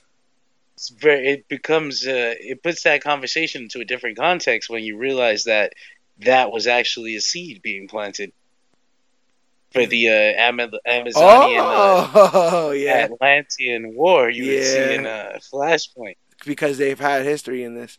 That actually makes a lot of sense. And again, you would need these characters to have some sort of rapport so that when you do make that heel turn, it, it's Mhm. effective. You know? Did you notice the um the box was uh six one nine eight two? Uh, What's that I in said reference to? I said June nineteen eighty two, and I'm like searching and this is as deep cut as it's gonna get. But June 1982 is the same month that the Origin of Cyborg was published. Ah, that's pretty damn I'm like, legit. damn. You That's pretty damn. What do you think about what? What you- did you like the line? Um, you know, uh, if uh, that Barry thinks he might be too young for Wonder Woman, and he's like, she's It's all right. five thousand years old. Everybody's young. I thought that was great because I before this moment I it didn't actually dawn on me that DCEU Wonder Woman is five thousand years old. Like I didn't. I mean, they, maybe they might have said it somewhere else, but it didn't stick, and I didn't remember. But this kind of felt like a oh, that's right. He, he's God. he's kind of great at that deadpan humor, Cyborg, right? Oh man, dry humor from Cyborg is so good. Espe- the- Again, the, the the the triumphant Justice League shot in the end, Yeah, where he's got the stoic face, yeah, but he still gives Barry the fist bump. yeah, yeah. Badass. so good. I mourn the, the the cyborg just the cyborg flash film we'll never see. You should probably move. You know, I don't know if you I don't know if you're noticing all this, Hellfire and Brimstone and Alien Man, but you should probably move. You should probably get out of here. Great guy. A great guy. Uh, Bruce tells Alfred about his plan to use Superman's ship and the Mother Box to resurrect the Man of Steel. Alfred advises against the resurrection, saying Superman is letting I mean sorry, that Bruce is letting guilt guide him. But Bruce is adamant he is using fate. What do you think about now that you have a long a bigger scale um, of work? What do you think about this Bruce and Alfred pairing? oh man, so good. I love it. I love sassy Jeremy Irons Alfred. Yeah. He's such a he's such a sassy queen. He's like he's I see Queen. Oh, he's talking about he's uh uh like micromanaging Wonder Woman making the tea. that's one of my favorite scenes. They seem like a, just like old roommates. That just kind of just uh they sick of each other, but they love each other. They kind of just If- deal if with each other. Notice he wins the argument because he ends up making the tea himself. Yep. Yeah. He's You don't play that. I'll do, I'll do this. He don't play, and he talks to all of them. I think at one point he, he says something Uh, to all of them. I think he says, or at least interacts with all of them. Even Cyborg, who just looks past, he just looks past him. He's like, "Oh man, Well, I, I, he he the the cyborg thing is the uh I got this, Alfred. Remember? oh that's right." That's right. Well, I know you. Yeah, yeah. You see me? So he's like, you're making a lot of friends really fast, Bruce. Um, I, I, I really like that he is of such an importance in Bruce's life that he can call him out on things. Mhm. I think that's an important aspect of that character, and in some of the best stories that he's in, he does do exactly that. He he knows Bruce like no one else. So whereas Bruce would not allow anyone else questioning him, Alfred knows, you know, he that he has kind of the role to be like, hey, have you thought about it this way? Are you sure? You know, what about this? And he's Oh. very good at that in this. I don't. I never saw, saw it as him being like pessimistic or discouraging. I just always saw it as like him looking yeah. at the other avenue and the other side of all this. It's got to ground him because that's his boy. Yeah. you know, again, I don't want to lose him. Yeah. I thought it was really cool to see um, uh, Batman being so inspired by Superman because that's what Superman does. That is Superman. I thought everyone had, uh, well, at least Cy, uh, Flash and Batman. Flash saying Superman was a hero. Batman being directly inspired by Superman's sacrifice to be this new faith-driven person. Yeah, I was like, that's pretty cool. It's kind of like he found Jesus. yeah, yeah. Uh, he Jesus. found Jesus. He found Super Jesus. Um, yeah, and he kind of has a flight moment too, right? Cyborg. He has kind of like a Man of Steel flight moment. Oh yeah, he definitely does. They, they if you notice the uh, throughout the entire movie, they couldn't fix Bruce's. Uh, he had the, the ship that we were talking about that Yes. we didn't name. You called it the Bat Plane. Yeah, yeah, Yeah, and and if Cyborg is like, like I can talk to it or whatever, it's like the cyborg metaphor. yeah, yeah. And says, um, says it, it, it wants to fly, like personifies it. You know, uh, gives it gives it a personality. You know, I'll get it to Nice fly. It, to wants to fly. Yeah, and I was like, ah, that's pretty legit. I like that. I like that. Um, so uh, Silas is brought is brought is brought to Star Labs for testing and then released. The team uses Cyborg Barry and a military vehicle to gain access to Superman's ship and bring Clark's body to it. Again, this film is very long, but I very much appreciate how things got to where they did because they all make sense for the most part in this world. I don't think anything broke the suspension of disbelief. Uh, or the plan sort of made sense. Um, and even this, like, yeah, if we're gonna get him to the ship, we have to get past probably a bunch of security, which is something I don't think we saw in the first cut. They just kind of do it, you know. So uh, that makes a lot of sense. Victor triggers an emergency alarm that gets Star Labs evacuated. Silas stays behind. Our leader enters Superman's ship. I mean, our league enters Superman's ship, where we see alternate suits for the Man of Steel, and they get ready for the resurrection. Is this where you said there might be a Starro something on the ship? No, no, it was in the it was in one of the lab scenes. What do you think about the dead body in the pod? As uh, it was really morbid. Um, yeah, especially Just, since Superman's uh, been there a couple of times since, and he hasn't cleaned that. no, well, right? I actually thought it was interesting that they still had the same exact hand swipe. Like he touched it once, and Yeah. no one's ever touched it since. Yeah, Uh, the open sleeping pod, the open pod that implies a Kryptonian came here yeah, twenty thousand years ago. yeah. Again, Uh, uh, something. Kara Zor-El possibly. I remember very early on, there was talk that the idea behind the Kryptonian coming here 20,000 years ago is that she would be the uh, the original Amazon Ah, that's interesting. and be the like the, the the rest of the Amazonian women will be like descendants of hers, which would be why they're the way that they are. Yeah, that makes sense. Um, they never did anything with that, and they never spoke about it or anything. But he int- it's purposely the pot is open, and a Kryptonian lived amongst the Earth twenty thousand years ago. That's that's pretty much something that's concrete here. That's that one of the can say interest- happened. that's one of the interesting things about this film. I feel like is that as it ties up the loose threads of its trilogy, it lays down new threads that can be continued, if need Mhm. be, um, which is absolutely maddening for fans who want who want to see everything all the time, like me. Uh, I swear the studio thought that no one would want this. They were like, "Yeah, we're gonna put it out. People are gonna hate it, and we'll move on." and I think Zack knew exactly what he was doing, adding the nightmare scene as he did. Oh, absolutely, You know, one thousand percent. He yeah. Like could you imagine could you imagine a world in which Captain America comes out you get that ending right? Where he wakes up Nick Fury yada yada. That weird little Avengers trailer. And then you know what? We're not to do any of that. We don't we thought about it and we're not to we don't want to see any of these people like this. You you you'd pull your hair out. There'd be riots in the street. People be like what the hell do you mean? But uh yeah that they thought, yeah, you know, he'll tie up his little thing. People will be gracious to us for releasing it, and it'll be the end of it. And he goes, well, what if I give them a glimpse of something else they might want? We, we they saw something that they might want in the Snyder Cut. We gave them that, but you know, we'll keep uh, stringing them along. And I think that's he a bit of- frames it like I just wanted to show them some of what they might never be able to see. Oh, Really, that's fantastic. That's that's not teasing at all. That's not going to cause like- fans to demand to see it. He's like rallying the army, basically, because you, you've seen the screenshot today, and people are like, originally they were mad, and they were like, "We're gonna cancel HBO if Warner Brothers doesn't give it to us," and then the, the fans are kind of like, "Hey, it makes more sense not to cancel HBO and just watch Justice League over and over again, Yeah, so the fucking studio could see it and give you more." And Snyder kind of responded to that, like, "Yeah, that's the way you do it." yeah, yeah. Recently, very recently.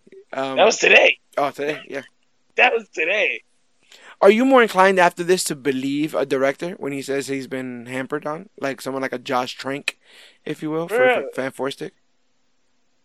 I feel David like Ayer. sometimes there's always there should always be someone watching at least. I don't think anybody should get the full because when you because when you go full full full creative over an established uh, IP, you know, it gets dangerous. You get Zack Snyder who can do all these beautiful things, and if they would have not, if they would have let him do Lois and Bruce, yeah, that puts a hamper on everything.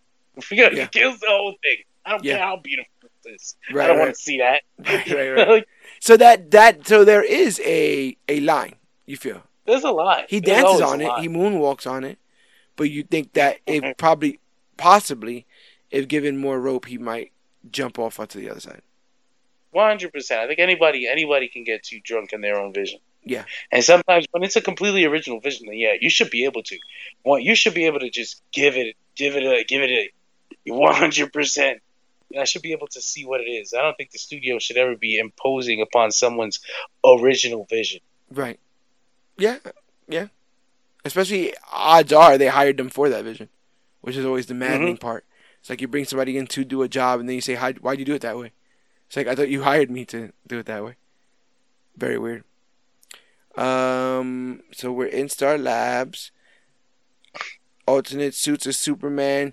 Missing Superman, Lois wakes up alone in bed, grabs her badge, and we see a pregnancy test. Back at Soup's ship, they plunge the dead body into the liquid. I love all of this. This is way better. I talked for hours about how much I hated the idea of digging up Superman's body and doing this stupid thing because it, at the time in the Justice League, it felt like something they made up. Like, let's just see if this works. In the conversations that they had, they spoke about how the mother box is a living technology, how it reconstitutes and reinstates.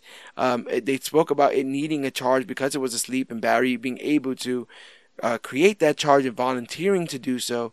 Um, how the mother box shows him a vision of, of everything going to hell, literally a second before they're set to do all of this, and how it might how Flash's actions or their actions in Awakening Superman may have cemented the future that Batman sees. Like all of that stuff in seconds. You know, like all of that stuff at the same time. Incredibly tense, even though I've already seen this scene and knows what know what happened. I think this was done way better in this version. There's just that context that is important. All this context is important. It's always important. Yeah. you know, uh, the living ship, and uh, you know what? I think it was actually the Kryptonian ship that gave Cyborg the vision, which I thought was interesting too, because Right. it wasn't the mother box; it was it was the Kryptonian ship begging him. Yeah. Look, we know through calculations is going to happen if you do this. Right. And then when he does it anyway, which eh, he didn't do it anyway, no, he said He no. he said no. And, And Barry's like, "Go!" Barry said, yeah, 100%. So I thought that was cool too, because that that shows like this didn't need to happen, and it happened and he didn't necessarily want it to happen. It wasn't a second thought to think about the ramifications because Barry was already taking off. the um the mother the, the ship kind of telling him the the future has been uh if I, I don't know Oh, the I, line no, I wrote like it. I wrote it because I, I didn't catch it the first time. The second time, I'm like, what? the chip says that the future has taken root in the present. I was like no that's cool as hell but you screwed us Yes, if I, it felt like a like a video game sequence. I was like, what? Wait, what's happening? What's gonna happen now? Is this when the big boss comes out? Big boss Did you- battle? did uh okay so first of all the, was this scene like the even the actual scene of Barry touching the box kind of seemed different it felt yeah, slow. It felt slower again, and again, it didn't have that shitty music, that shitty Danny Elfman music. Um, I didn't actually reverse time last time either. Bro uh, but we're talking like we were talking about just like shocking imagery and stuff. I cannot get past that vision of wonder woman with the coins on her eyes on the funeral pyre. I thought that was one of the Oh, most badass that- gothic dark things i've ever i've ever seen. When i saw it i literally was like wow like, Like, it makes me uncomfortable but it's cool Yeah. looking Yep. and it's fucking it's so weird and powerful such a powerful image there uh, what do you think about all those nightmares the, the you know the um the uh aquaman being gutted and the and the and the uh, omega beams the charred batman Ah, my shit. It's just something you never expected to see. First of all, I didn't expect to see any of that. yeah That was all. That was amazing. Uh, uh, the Wonder Woman scene. Another thing that you just. It feels um, it feels uncomfortable, but it's just so cool. But you never expect to ever see something like that on screen. yeah like yeah crazy. The uh, the um, Superman holding dead Lois in the Batcave. yeah yep Wild, yep and, wild. I was like, and then the hand um the hand of Darkseid on his on his shoulder. Oh yeah, yeah. He's uh he's been taken with the anti-life equation and his grief, and he destroys Batman's new Justice League. Yep, and Which- their, and their Hall of Justice and Kilowog for some reason. Poor Kilowog. Kilowog, who who uh he probably got snuck in. I don't. I think the only reason he was left in there is because executives didn't notice he was laying in the dirt. In this in this vision, Superman's wearing the red and blue, right? Uh, yes. Okay. I think in all the nightmare stuff, he's wearing red and blue. okay. Um, he he uh and and what I thought he was holding Batman's head it's his cowl ah, because Batman would still be alive. yeah, you know he's literally holding. Yeah, he's he's holding the cowl. Um, while there's a bunch of like debris, Aquaman's uh trident stuff like that. Uh, but I remember like, whoa, this is not only that, but like not only that, but it, like like you said, it, it felt like Flash solidified it. Son of a bitch. um, then he sees a vision of the hall. Oh, I read that that said did all that. He silently says no, which Flash takes as go, setting off the chain of events that led to Superman coming back to life, including Barry using his speed to pull the mother box from the water, um, and touch it just in time to give it a charge. I thought that was cool. That was the first instance of him being able to turn back time. The ship declares that the future has taken root in the present and shoots up, and, and a being shoots up out of the water and through Superman's ship. Lois recognizes the man flying and instantly knows it's Clark. The blast of resurrecting Superman sent the mother box flying away, and Silas secures it. Superman stares at his monument confused, and the team tries to calm him down when Cyborg's defense systems take Superman as a threat. His arm charges, oh, sorry, changes to a cannon, and he fires at but misses the big blue Boy Scout. This is enough to anger Superman, who takes on all four of them, even the Flash, with super speed before setting his sights on Batman, using his heat vision to destroy his gauntlets. As he goes to kill Bruce, Lois arrives and talks him down, and they fly away as the heroes recover.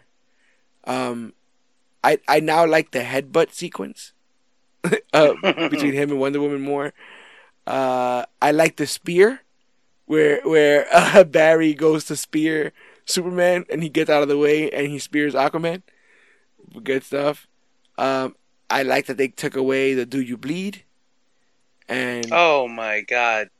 The the stuff that they removed from this scene yeah, just kind of added to it in Yeah. a strange way. Like yeah, the um and obviously the stuff that they, that Joss Whedon removes kind of took away from it, which is like crazy. It feels like sabotage at this point. and the Like, the idea in my mind in this instance is that he doesn't recognize any of these people.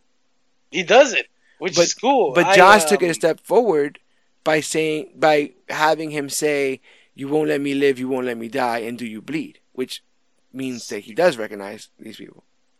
It ruins and he thinks he that's the part that sucks because he thinks he added these cute little lines it's okay but like you're changing the entire context of Yeah. full scenes And people are gonna have questions, Joss. people are gonna have questions.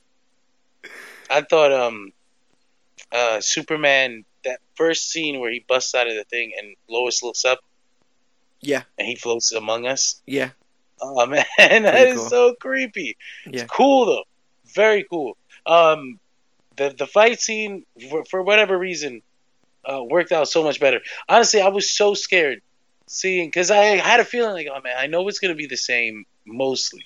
right. So like every time I see the grass, the police car, and Batman, I cringe because I remember, uh, "Do you bleed?" And, And him I- and him him being hurt. Oh, I can't get up. Whatever. Whatever. yeah, yes, yes. Oh Yeah. God, oh I bleeding. So this this version of the scene right here just Yeah, because Uh, he just. What do you think about Superman's newfound reliance on heat vision? He's loving like- it in this film, right? He's loving heat vision in this thing. I was gonna say I like that the way that he recognized Batman was like I didn't I don't recognize him, No. but I know that thing. I know I don't like that thing. Yeah. Yeah, that's all it was. That's all it was. You know? That is great. That's great. 100%. absolute- You know, and that's what I'm saying. They try to make it like a petty malice. I feel like Joss tried to make it like a petty thing. But This was also darker because he just tried to kill him. yeah. He don't, he don't know he doesn't know and he doesn't remember any of these people, so and they all seemingly try to kill him. So he's over it. Also, for me, was Lois being the one to save Batman because she was also she was Lois being the one to save Batman from Superman when she was also the person to save Superman from Batman. Yeah, that's true. No, I, the second time watching, uh, my roommate had walked in, and when she runs up, I'm like, "It's his mother's name." um, but but uh, yeah, yeah, they then they just kind of like fly away, and I love that the that the league basically is like, well, we tried that, you know. I guess it's back to the drawing board with this. Um, Silas, oh, Steppenwolf shows up, sensing the box has been awakened, but is in his but in his last act of heroics, Silas heats the core of the box so it can be tracked. The act costs him his life, which Vic- Victor is forced to see, but Steppenwolf makes off with the final mother box, declaring, So begins the end. Victor realizes what his father did, and that they can track Steppenwolf, and uh, chapter 5 ends with him saying, Let's go get that son of a bitch. It's time to get into something darker. Chapter 6. Superman and Lois land in Kansas, which Clark remembers as his home. Lois gets him some clothes and explains why the bank foreclosed on the house. Batman introduces the League to Alfred and tracks the molten mother box to a section of Russia that was ravaged with a nuclear accident. While it is uninhabited, it is no longer radioactive because Steppenwolf harnessed that energy to build his base. Again, context. mm-hmm. Knowing that anything that I thought was interesting for context, I explicitly wrote down because I'm like this. this adds to the scene. This adds to the struggles, the, the struggles, the obstacles, what they're trying to accomplish. So we know why there's nobody in the town. It's not just like a random Russian town. And uh, I thought you just said it was radioactive. How are we gonna get in there? Well, we can go there because all the radiation was pulled away. So they they answer for family it. Family still live there. Yeah, yeah, that one that one family. Uh, I think it was Kevin Smith going off about it. He was like, "Good thing they got rid of those alien flowers that that showed up at the end of that film." Remember when they get rid of Steppenwolf for some reason, alien flowers start to grow all over that planet. So, I don't know what that is. Um, but why? Oh, I did that thing again. Knowing they can't blow up the boxes, Vic volunteers to plug himself into the Unity. Wonder Woman is hesitant, but Cyborg remarks that he has nothing left. With that settled, they decide they have to attack the base. Clark walks through the fields in front of his house, and when Lois approaches Clark, he says he takes her being there as a yes to the marriage proposal, pro- proving his memories are back. They hold hands and share a kiss. Suddenly, Martha pulls up and is shocked to see her son alive, and they have a tear filled reunion. Bruce confesses his dream about Flash, evil Superman, and the nightmare future to Wonder Woman, saying it stands for something darker. Cyborg fixes the Batplane, and our heroes board it. Bruce tells Alfred he knows Superman would eventually join them, and when Alfred asks how Bruce res- asks how Bruce responds, "Faith." Um, there's something about about the optimist Batman that kind of makes me smile. Yeah. I like that he went through the journey, man. Yeah. I like that we got there. I know a lot of people did not dig seeing it that way. Oh my god. Got... I'm about to do it. I'm about to make the connection and now and now fuck. Cuz I don't want to like I don't want to like any of it. No. Uh, no, it's cuz I don't want to like any of it. You already like it, so this would be fine for you, but it went from if there's a 1% chance we have to kill him to if there's a 1% chance that he might be on our side then that's worth it. That's amazing. That's exactly what it is, though. Yeah, and that's amazing. I yeah. love and it. I I just I made the connection. That's exactly what it is. It's like th- there's 99% chance this won't work to resurrect him, and even if it did, there's 99% chance he won't come to save you guys. Especially if you remembered how he died or the the it's the events right before then. Um, there's there's a very small chance he will ever come back and be on your side, and that you guys would win. And that even in facing those odds, Batman picks the one percent. You know, uh, which I'm pretty sure he does in his uh, financial life as well. But but yeah, poetic, poetic. Um, with the three boxes there, Steppenwolf starts the Unity process, and the echoes of it are heard from Themyscira to Atlantis. With the League, while the League comes up with their plan. Clark walks through his empty Kryptonian ship with echoes of the memories of both his fathers, and uh, the ship displays various Kryptonian suits for him. He stops at one, and in a reveal shot, we get our first look at black super suited Superman, and he looks amazing. What do you think about the black suit? Um, and what do you think about the inclusion of a cape? As we know, the comic book black suited Superman did not have a cape. Yeah, I think the cape always looks good. Yeah, the cape always looks good. Um, uh, knowing, being a comic fan, and knowing that the black suit is to help him absorb solar radiation because he just came back to life, made it easier to accept. I know a couple of people were like, "Why is he wearing the black suit?" They never explained it. Now, one thing I didn't like was yes. that at the end of the movie, we get the we get the iconic shirt rip open, and he still had on the black suit. I was like, no. so the was... only the only reason why I dig that is that maybe in in in a perceivable world where this all continues, putting back on the red and blue could be symbolic we can get him to a yeah, point. I of, can see that. We can get him to a point of like movie. yeah, of like re getting him back to like making maybe the people want him in the red and blue. You know, maybe it's one of those things where uh, that happens. But um, it's funny because you say that thing about the suit, right? And uh, you know, right after that, you know, you had that little flight moment, right, where he puts his fist on the ground, takes off flying oh. out of the Earth's atmosphere. And I stuff. loved it. Um, I loved it. Two fathers. Yeah. Uh, was so good. So, but here's the thing, though. You just connected some dots because initially when that scene happens and it was in the trailer, I'm like, that's a fucking gorgeous shot, right? Where he's out of Earth's atmosphere and and in front of the sun. Mm-hmm. Um, which, in all honesty, in the trailer and in my first viewing of this, felt like a masturbatory shot. But because it looked mm-hmm. absolutely gorgeous, I didn't care, right?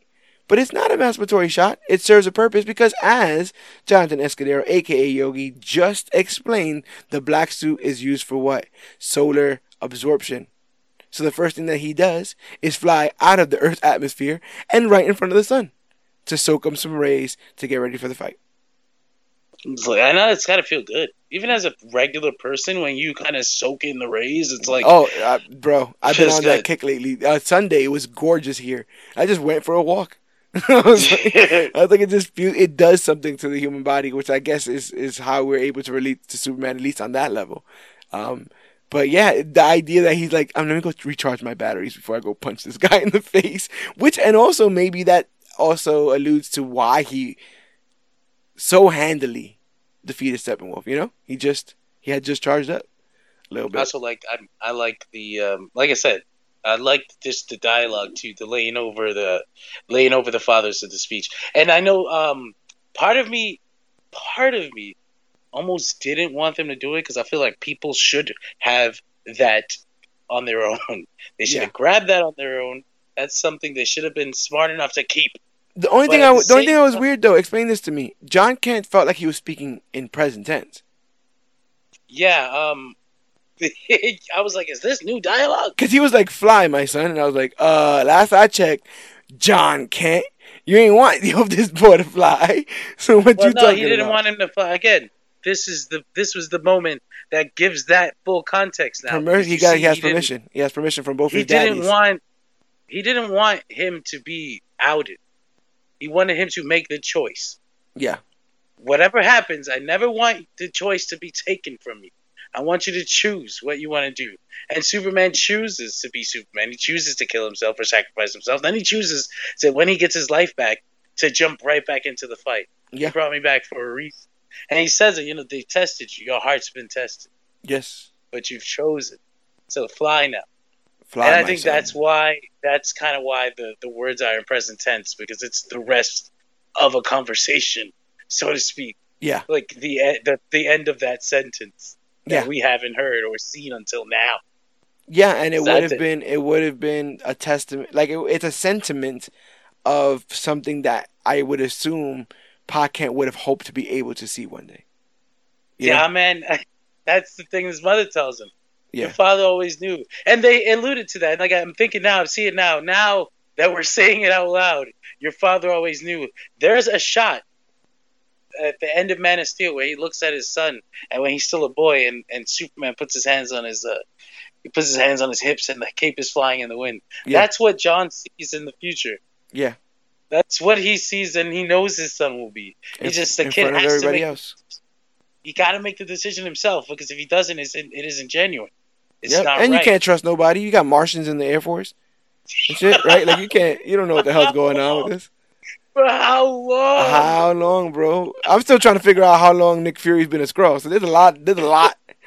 There's a lot going on, bro. There's a lot of these shapeshifters, man. Got me, give me the heebie-jeebies.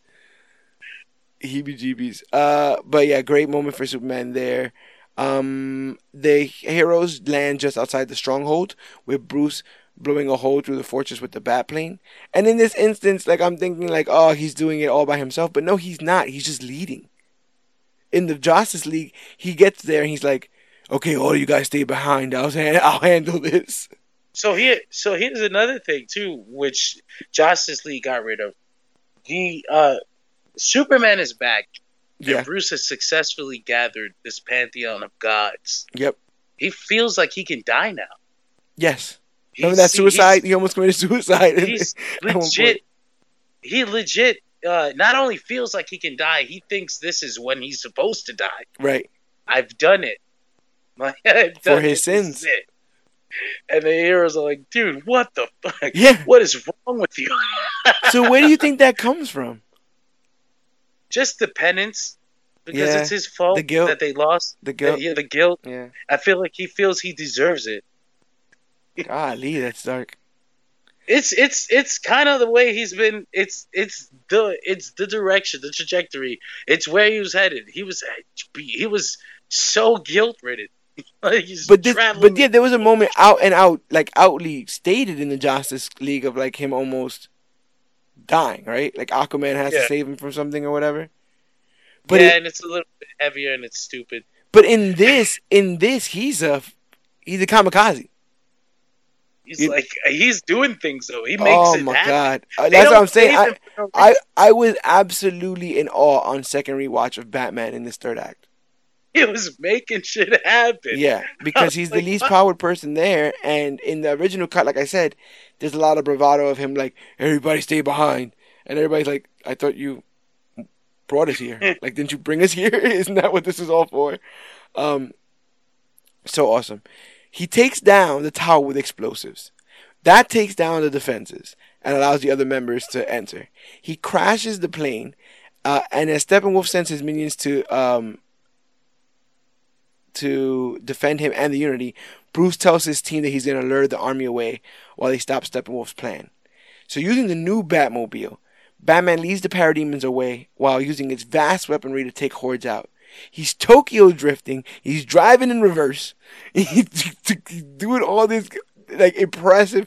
There's that impressive shot of like the Tokyo drift, and then literally just driving in reverse, gunning down parademons. Yes. Uh, and I'm just like, this is insane. Like this is metal. This is insane. What's going on here? But we're at the precipice of Armageddon. So what does it all? Any of this matter, right? Might as well throw throw all of this. You know, throw everything uh, against the wall. I was gonna say, was it more visually pleasing in this way? Yeah. Was the red skies? Because like I love DC Comics, so I get that they were trying to do a reference. Of course, the reference falls flat because red skies usually are attached to Crisis, and that's not what this was. Right. But uh, um, there's this. It works better, and I know it's darker, but somehow it kind of I like it better against the night sky. Yeah, and you can see it feels real. It feels like it, it as real as it can. You know. Yeah, Uh, yeah, and again there's something about the the like the natural colors of our humans and gunfire things that we are familiar with and then the hellish you know colors of the parademons and all that kind of stuff. There's a weird contrast there and the flourishes of the weird whatever radioactive steppenwolf technology that's in the background are pretty cool. Like batman trying to take down that tower like bombing that tower pretty yeah. pretty fucking cool. But it's not all of that. This way you can differentiate things. You can see things because like that looks different than everything else, as opposed to everything. Uh, it, it's almost like I almost had a, li- a little bit of beef at the end of of WandaVision with that. You know, the red skies. Like you can just lose yourself in it because there's so much Yeah. of it. You know, so much Did you- smoke and, and all that. I don't know if this was in the original cut, but if it was, I didn't enjoy it then, and I enjoyed it now. Aquaman surfing on Oh, the on the That's in that's in the uh, original cut, but that, that's a Snyder thing, as you can see now. Uh, I actually have that in here somewhere. Where did I put that? something about Aquaman um, surfing on on the oh yeah uh, the league takes down various parademons en route to the mother boxes, including Aquaman using one's body as a surfboard, and Cyborg using his sonic cannons to level a block. So- that whole block, I was gonna bro. say the, um, it works. I don't know. Maybe I enjoyed it because during the whole movie, Aquaman hadn't been acting like a surfer dude. Yeah. like, Yeah, and he also hadn't been having fun because nah, he was yeah, reluctant. It's, now. He's Yeah, been reluctant to all this. He's been reluctant to all this. He's hated all this. At this point in the Justice League, we already got the joke with the with the with the lasso of truth, Oh, where he sits on the lasso of truth. You know, so he's already been jokey. He's already had fun, dressed like a bat. We've already had all that, all that. You know, my man stuff. And so, yeah, it just feels like this is him all the time. But at the, it feels more metal that this is just him because it's the end of the world, and what does it matter? yeah, you know? I thought I don't. I just like that when he ah, because it's a visual thing because it's Snyder, of course. But when he's surfing and he crashes through the building, the buildings become the waves yeah. crashing the water behind him. I thought Yep. that was. I and then he just like, and then he just like shakes off his long luxurious hair, yeah. and you're just like, yeah, bro, you know it, you know it, you got it, you know it. But um, they they build real tension with Batman's vehicles being destroyed. Because he's driving the thing, and the parademons get on top and start to rip the top of the vehicle off. They start to literally rip off the turrets on the on the vehicle, and just as they go to grab Batman, Wonder Woman cuts them in half, and the rest of the team show up. And with Batman, they start the charge towards the Unity, and that's when you get that beautiful group shot that you get in slow motion of them charging. Uh, something again. Why was that cut? That doesn't make any any sense. I don't It's understand. so cool. That's the shot. That's like the film defining shot. but you know what? But you know what's remember. crazy? Maybe this is why they didn't want it. It doesn't have Superman in it. That's the point. in that moment they committed to the team but that's why i enjoy it because to me at that point they committed to the team without superman so in Yeah. your mind you don't need superman either if he comes he comes the same way batman said but we're this is who we're rocking with and they're trying their best don't count them out looking at your watch or your phone saying when superman going to show up that's why I dug it. But I could totally see if a studio's like, well, I mean, do we really want to get them all together before we got them all together? So, so stupid. Yeah, extremely. It's so stupid. Extremely I can't. dumb. I can't put myself. It's it's hard. It becomes harder and harder to be try to empathize with people who are so removed. Yeah. Especially because I feel like the slow burn of the Superman return is expertly done. Mm-hmm. You know, everything is a choice. You see how he's affected. And we didn't need a, a slow motion montage of racists kicking over orange carts to, to prove that the world is, has changed. We have a couple memorials and we see the very human stories of people like Flash saying he was one of my favorites. Mm-hmm. You know? So, yeah. Different strokes for different folks, I guess. Um, so, yeah, you get that beautiful slow mo shot. Uh, the Batmobile is fired on and destroyed by a parademon. So Batman starts taking them down hand to hand. Again, incredibly impressed right now because again they just threw it, destroyed another vehicle. So he just goes, "All right, so we just gonna do this the old the old ways," and just starts going hand to hand, shooting these these parademons stuff. And I'm just like, get it? He get he even uses their apocalyptic cannon at one point. So I was like, uh, that's pretty legit. As um Alfred works on a classic car. Superman arrives, and Alfred remarks he hopes he isn't too late. Again, they didn't need to do that, but I think that's Superman's first time meeting Alfred, if I'm not mistaken. It's it was specifically so that Alfred can have a moment with every member of the league, Yeah, including Superman. yeah. And and for the and I, you know what? it's a four-hour movie. I'll take it. Did they end up keeping that in the in the? Because I remember that being a trailer spot. No. Did they end up keeping They that They removed it entirely. entirely? Right, not even with the blue suit. Yeah, they removed it entirely because I remember people uh, looking like it was one of the conspiracy things. Like, look, and you can tell Superman. You can see his cape. Right, know? and there was a there was a, in the trailer shot of of um, Bruce looking at the hologram that Cyborg is making of Superman. You could see the red cape, so people were like, "Oh, Mhm. it's obviously Superman," and then that whole thing is cut as well. So it's like very very weird. I like, I liked. Uh, it was worth it just to hear him say Master Kent. yes, yes, and like look at him, like oh, he's impressed, but he's not like he ain't bowing, right? He's like, also, also, way, it helps the story because uh, Superman had no idea where they were. like, Yes. How could he have gotten there if he didn't go to Alfred to find out where to go? Right. And this would be Alfred's time first seeing him after an entire campaign ready to kill him. You know? Yeah, he's like, So this is like, yeah. I'm so. I tried to stop him. Yeah. I told him the spear was a terrible idea. I said, talk to him, please. Just have a chat. um, but it did. It didn't end up working out. Um, Aquaman gets Steppenwolf's attention, and he and Cyborg work together to take him down. Uh, I really like that. I really they do it several times, but like the Aquaman rush of water, uh, electrical blast Yeah. thing, that that, that Yeah. Pokemon double team thing that they do. I like the double team shit though. It's amazing. I, I really, cool. really like it. I really, really like. Again, in the other film, it was just them all doing separate things by themselves. This felt not only was it beautiful teamwork, but it echoed the heroes of the past, who used teamwork to get to get these people, uh, get rid of these people. While the team, oh, Diana arrives and Steppenwolf taunts her, and they do battle three on one. While the team is effective and Flash tries to gather enough energy to allow Vic to tap into the Unity, Steppenwolf is relentless. Barry picks up speed and Vic grabs the boxes, but Steppenwolf comes up from behind. He picks up his enormous axe, crackling with energy, pledges his allegiance to Darkseid, and comes down with that axe, only to be blocked by Superman. Supes tells him he's not impressed and uses his freeze breath to ice out the axe and shatter it before batting him around worse than John Cena did the Nexus. All while the glorious score of Hans Zimmer blares in the, uh, blares in the background. As somebody who has been fully invested in this Well, franchise, the audience would have went crazy in the theaters. how did you feel? How did you feel when that, you know, all starts ramping up, the I- music starts ramping up again? Uh, how, well, take me to take me to uh, Yogi's experience of this scene. Well, I mean, I mean, people gonna be like, he's exaggerating. No, legit. I, you're so in the fight.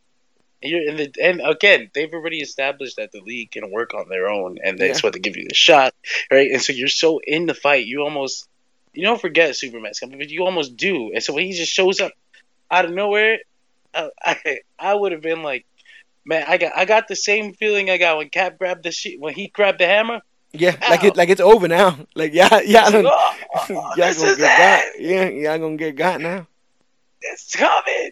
And Yeah. then the freaking Hans Zimmer fight, Superman music playing. That was so perfect. Yeah, And I know that the trailer actually showed.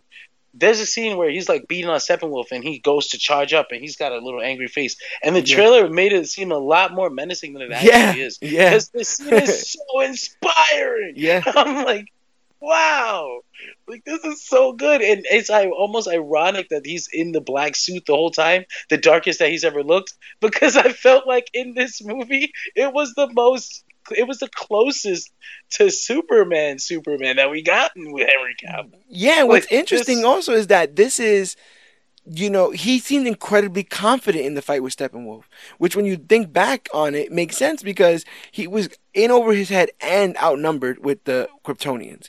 He was stabbed, and, and and he was weakened by Batman and then stabbed and killed by by Doomsday.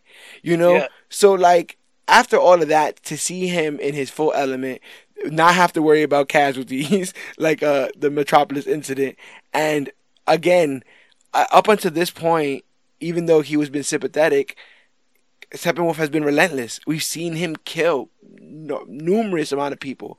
It brought me so much joy, even though we all knew this was how it was going to end. The the ending fight scene is not very. Besides the the we'll we'll get to how they deliver him to Darkseid. That's very different. But this part of the film is very similar, but yet invoked so much different emotions on in this cut in in comparison to the the Whedon stuff. But yeah, once that I I hands down believe that the the, the Hans Zimmer score is the best thing about Man of Steel, um, and I listen to it quite frequently. I listen to it when I read Superman comics, and so it's it's my Pavlovian, uh, you know, response when I hear that music. It means Superman's coming, or it means Mhm. I'm I'm I'm I'm seeing a Superman thing. So when he came back and they played that music, that's why it was very weird and jarring when he came back and they played that John Williams thing. Because I'm like, that's not that. That doesn't. I forgot that happened to the John Williams theme. Yeah, bro. They were really just just trying to go for those nostalgia wells, but um, hearing them the that Man of Steel had just it's it's so well made the the theme and how it, obviously it wasn't Hans Zimmer. It was uh, they had, they had a different composer for the actual feature film. Can't It was uh, Junkie XL, uh, who worked with Hans Zimmer on Batman v Superman. ah. I saw some other dude get get credit His, for something. it, that's his name. That's his oh, real that's name. his real name. Tom Holkenborg or something like that. Ah. Yeah, that's Junkie XL. You are right, hundred percent. Yes, and he worked. He did work alongside um. Uh, Zimmer, for Batman vs Superman. Yeah, perfect, perfect. But yeah, that that all felt. And at that point, when when they're batting him around, I in my mind have them have the sentiment of, how can anybody hate this?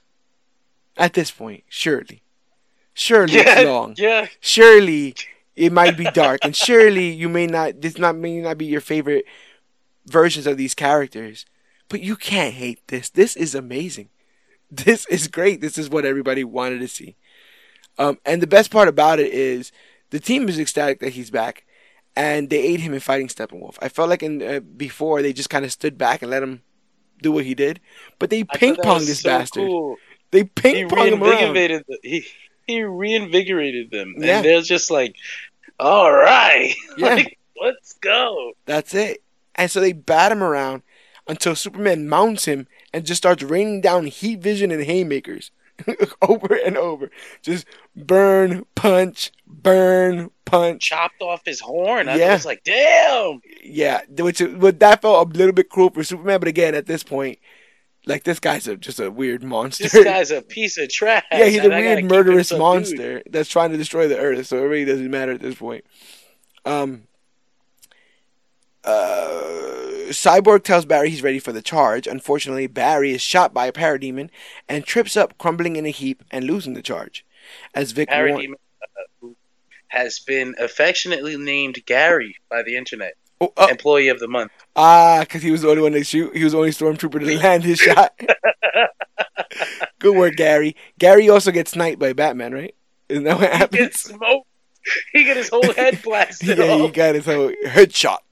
Uh, he got he got taken out by Batman. Um, as Vic warns that time is running out, we see the extent of Flash's injury, although he plays it off to the team, promising he can still go. Another very small seconds, seconds on the screen, but him damn near crying and being like, "No, no, no, I got it, I got it. Just don't worry Selling the about it." pain. Yeah, I'm like, can hear the breath gone from his lungs. right. I can do it. He's wincing, and I'm like, "This is amazing." Again, surely. surely like how could you hate this how could you hate this um uh yeah, Superman cuts off Steppenwolf's horn, like we said, and keeps hammering on him, but the synchronizing of the mother box allows for a boom tube to open. For the first time ever, the Lord of Apokolips himself looks at the new set of heroes standing in his way, and the League stares into the faces of the new gods. As I type the words "the new gods," a cartoonishly large grin came on my face. And I realized again, w- what a world. what a world. Where we thought we could just throw this movie completely out, had the new gods on the other side this entire I time. am, I am so grateful What? for just the idea that that shot exists. Darkseid looking through the boom tube at the Justice Pissed. like, Pissed. So pissed. But like, pissed, but also like trying to scan them, like, you know, like assess them. Like trying to like, wh- wh- what is this? Who are you? Uh, awesome. Flash doesn't make it in time, and the Unity is complete. The unified mother box explodes with incredible energy that dissipates and destroys everything that it touches. But before it, he can be killed, Barry enters the Speed Force.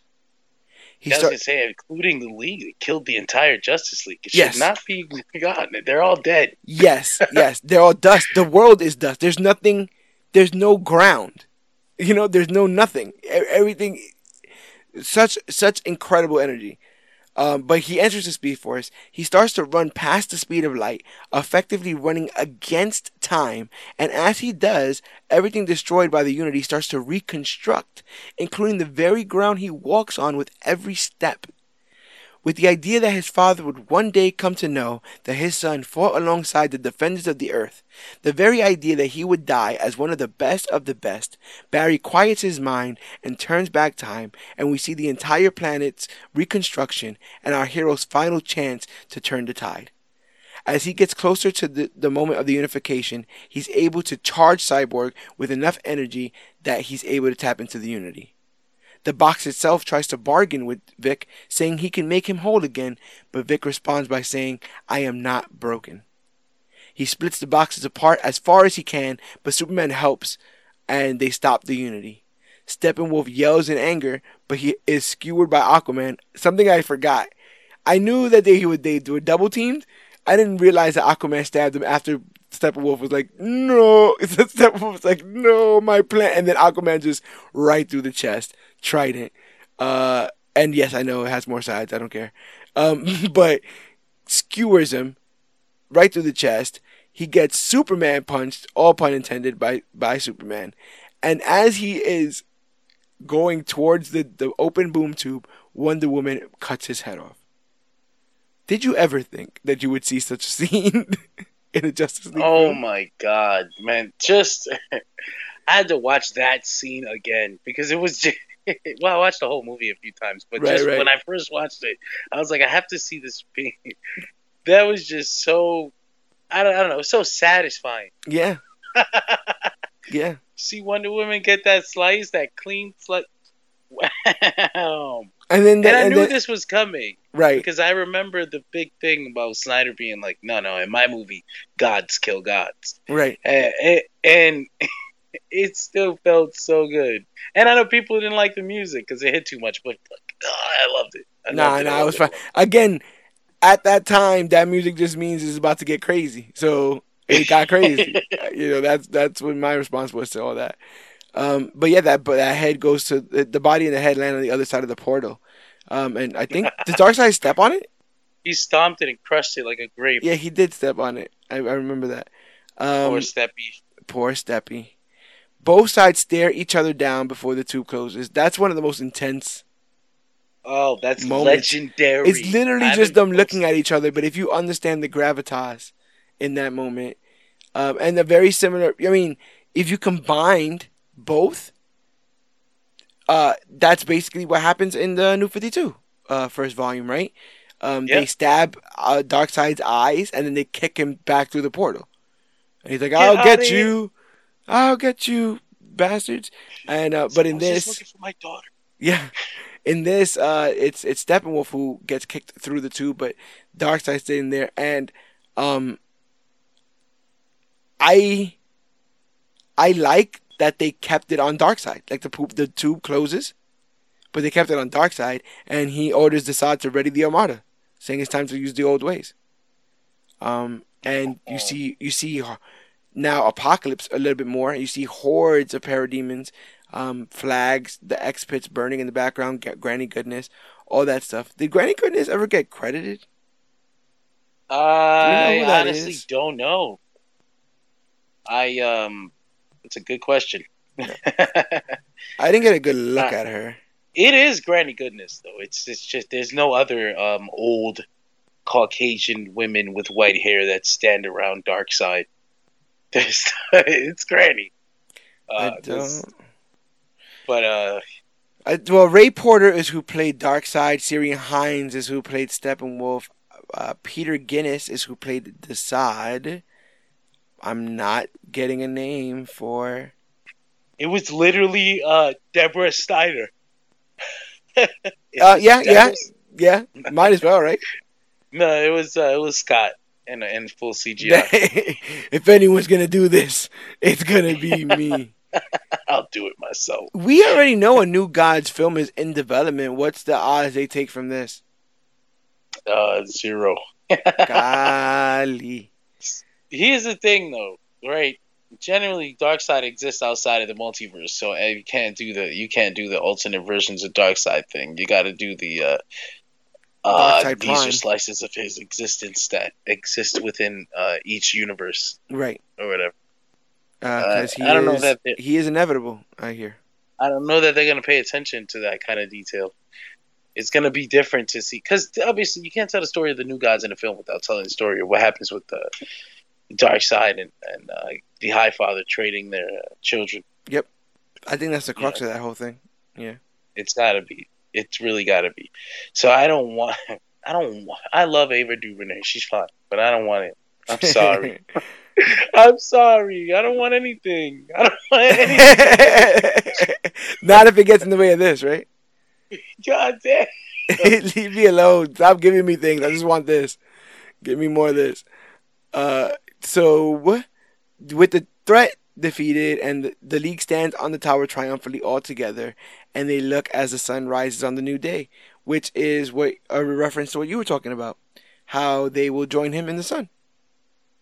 Yeah, man, I thought that was beautiful too. But just because, of, first of all, my love of Man of Steel, and then seeing it come to pass, like, I, it's just I love I love to see a good circle go round, man. That's it. I, I love it. I love it. I love it. I love it. The scene itself was beautiful too. Just the visual. And it takes its time. It takes its time. It, uh, you know, you see each member of the league, and then it frames itself in a way that you see them all in a line, and they're all smiling. Like after such a taxing fight, um, it's good to see them The smiling. sun rises upon a new age of heroes. Yeah, it's almost like a uh, dawn, a dawn of something. One would say almost like a John of of something. Avengers or something. Yeah, you uh, uh, so we get an epilogue. Uh, Vic fixes his dad's broken recorder and hears how proud his dad was of him and how sorry Silas was for his mistakes. Aquaman meets with Mera and Vulko and says he's going to talk to his dad. Ryan Choi gets Silas's job. Batman shows Wonder Woman what the Hall of Justice could be. Uh, Barry shows his dad that he got a job at Central City's police department. Bruce buys the bank that foreclosed on Martha's house. Cyborg visits his parents' grave and is inspired to be a hero from his father's words. Batman surveys uh, Gotham on his War Machine tank. Superman resumes his life as reporter Clark Kent and protector of Earth. And at Arkham, it is revealed that Lex Luthor escaped and he meets with Deathstroke on his yacht. Deathstroke says he will get rid of Batman for free because of a grudge, so Lex gives him Batman's secret identity, Bruce Wayne. Which that me to me more than anything feels like something that would set a course of events to end the end the world. the fact that Bruce Wayne's identity is out there. In full honesty, like the fact that it's out there, I can totally see now the nightmare future happening somehow because it's it- yeah, that's the end of the world. If everyone knows Bruce Wayne's Batman, it's over. Uh, what'd you think of the new Deathstroke scene? Not the League of Our Own. We're not doing League of Our Own anymore. This does work. I mean, it works. I uh, I thought it was really uh, Did they insinuate that Batman took his eye? that's what they uh insinuated, an eye for an eye. Right. That's what they said. So I feel like they would have added their own um history to Batman and Deathstroke. Okay. They kind of alluded to a connection through the League of Assassins. Right. Yeah. We might have seen that. Ah, Um, maybe they trained with each other back in the day. Kind of, kind of like Ali and was- uh, what's his face? Ali and Deathstroke and Arrow. Yeah, the thing that um, the thing that always made me laugh about the idea that Batman movie with Deathstroke is that they just saw like Batman versus Deathstroke in a video game, and Yes. they were like, Yeah. Arkham Origins. That was it. "We have to make that into a It- movie." I mean, I I know they faced off, but in my knowledge and in my comic book reading, they're not a thing. No, they're not. So I know they were just like, bro, whatever we can write around just to have that fight. Yeah, And Slade, Slade finds himself usually much more obsessed with killing teenagers. You know, like Yeah. that's his, that's his jam. Getting, get, uh, killing and sleeping with teenagers and and and and spying on them. That's that's where he gets his jollies. You know, That's leave Bruce alone. Now it's funny because if you're not, let's say you're a casual fan, you're watching this movie. A lot of people are, and they don't know that there's not another one coming, and Right. they're waiting now too, and they're gonna be they're gonna be fucking asking. It's too. almost as if Uh, they're gonna. It's almost like as if we have to give them something. It, it, it almost is, isn't it? Because in the very next scene, uh, where we jump to the nightmare and we see fucking Deathstroke working with Batman. Yes. So like, if you're a casual fan, you're like, what the fuck? Yeah, I see- I wasn't a hundred percent sure how to annotate that portion of the film, but we might as well talk about it. Let's talk about that nightmare sequence uh, where we see Batman, um, we see uh, apocalypse versions of Cyborg, of Barry Allen, of Mera, of Slade Wilson, and we see the Joker.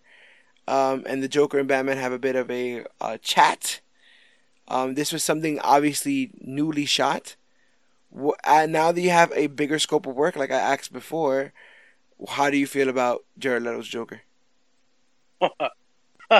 I said it before, man. I said it before. I don't know. I don't know if I said it on the pod. I hope I did. I said it before. I can never hate Jared Leto's Joker because I haven't seen enough. I feel like there's something. If we could have just gotten time, or if we could have gotten the right situation, Right. and and here he fuck and here he fucking goes, man. In five minutes, in five minutes, he he really redeemed himself.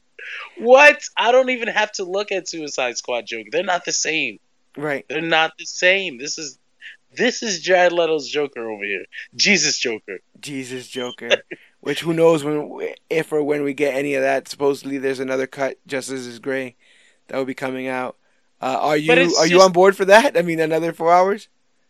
I uh I mean another four hours is not the problem. I'm gonna watch Justice League a lot. But um the, the- I'm not into the black and white thing. But I can understand the appeal. It's a you you you cinematic you cinema types. You be- you love Right. your black and white films. They harken back to the original talkies Yeah, and they the make you feel like they make you feel like you're making something good. And Snyder said it himself. He was like, they gave me this movie and they told me I can do whatever I wanted. So it being in black and white is just like my ultimate fetishized Right. version of the film. Right. And if we get it, we can put it out there, then put it out there. So there's like absolutely no reason for me to watch it in black and white because I'm not interested in black and white. I I appreciate the colors, and I never. I, when I first heard that the aspect ratio was going to be four three, I was pissed because I was like, "Damn it! Yeah. Uh, four, I want it. I want my. I hate to not have my screen filled."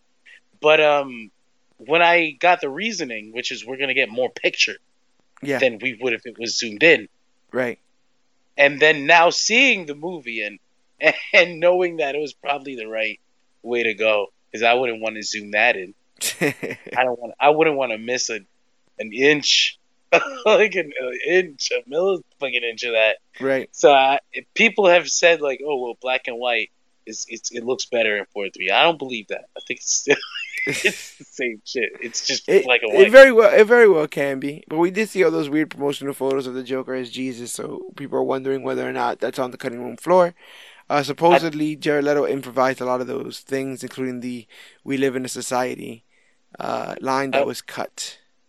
I was gonna say the um the Jesus Joker picture is a um a reference to a scene that was supposed to be in Bat in uh Justice League two, which Snyder says was not like no none of these other movies were gonna be called Justice League, by Right. the way. Right. So he says. So I assume it would have been called like Nightmare or some shit. Yeah.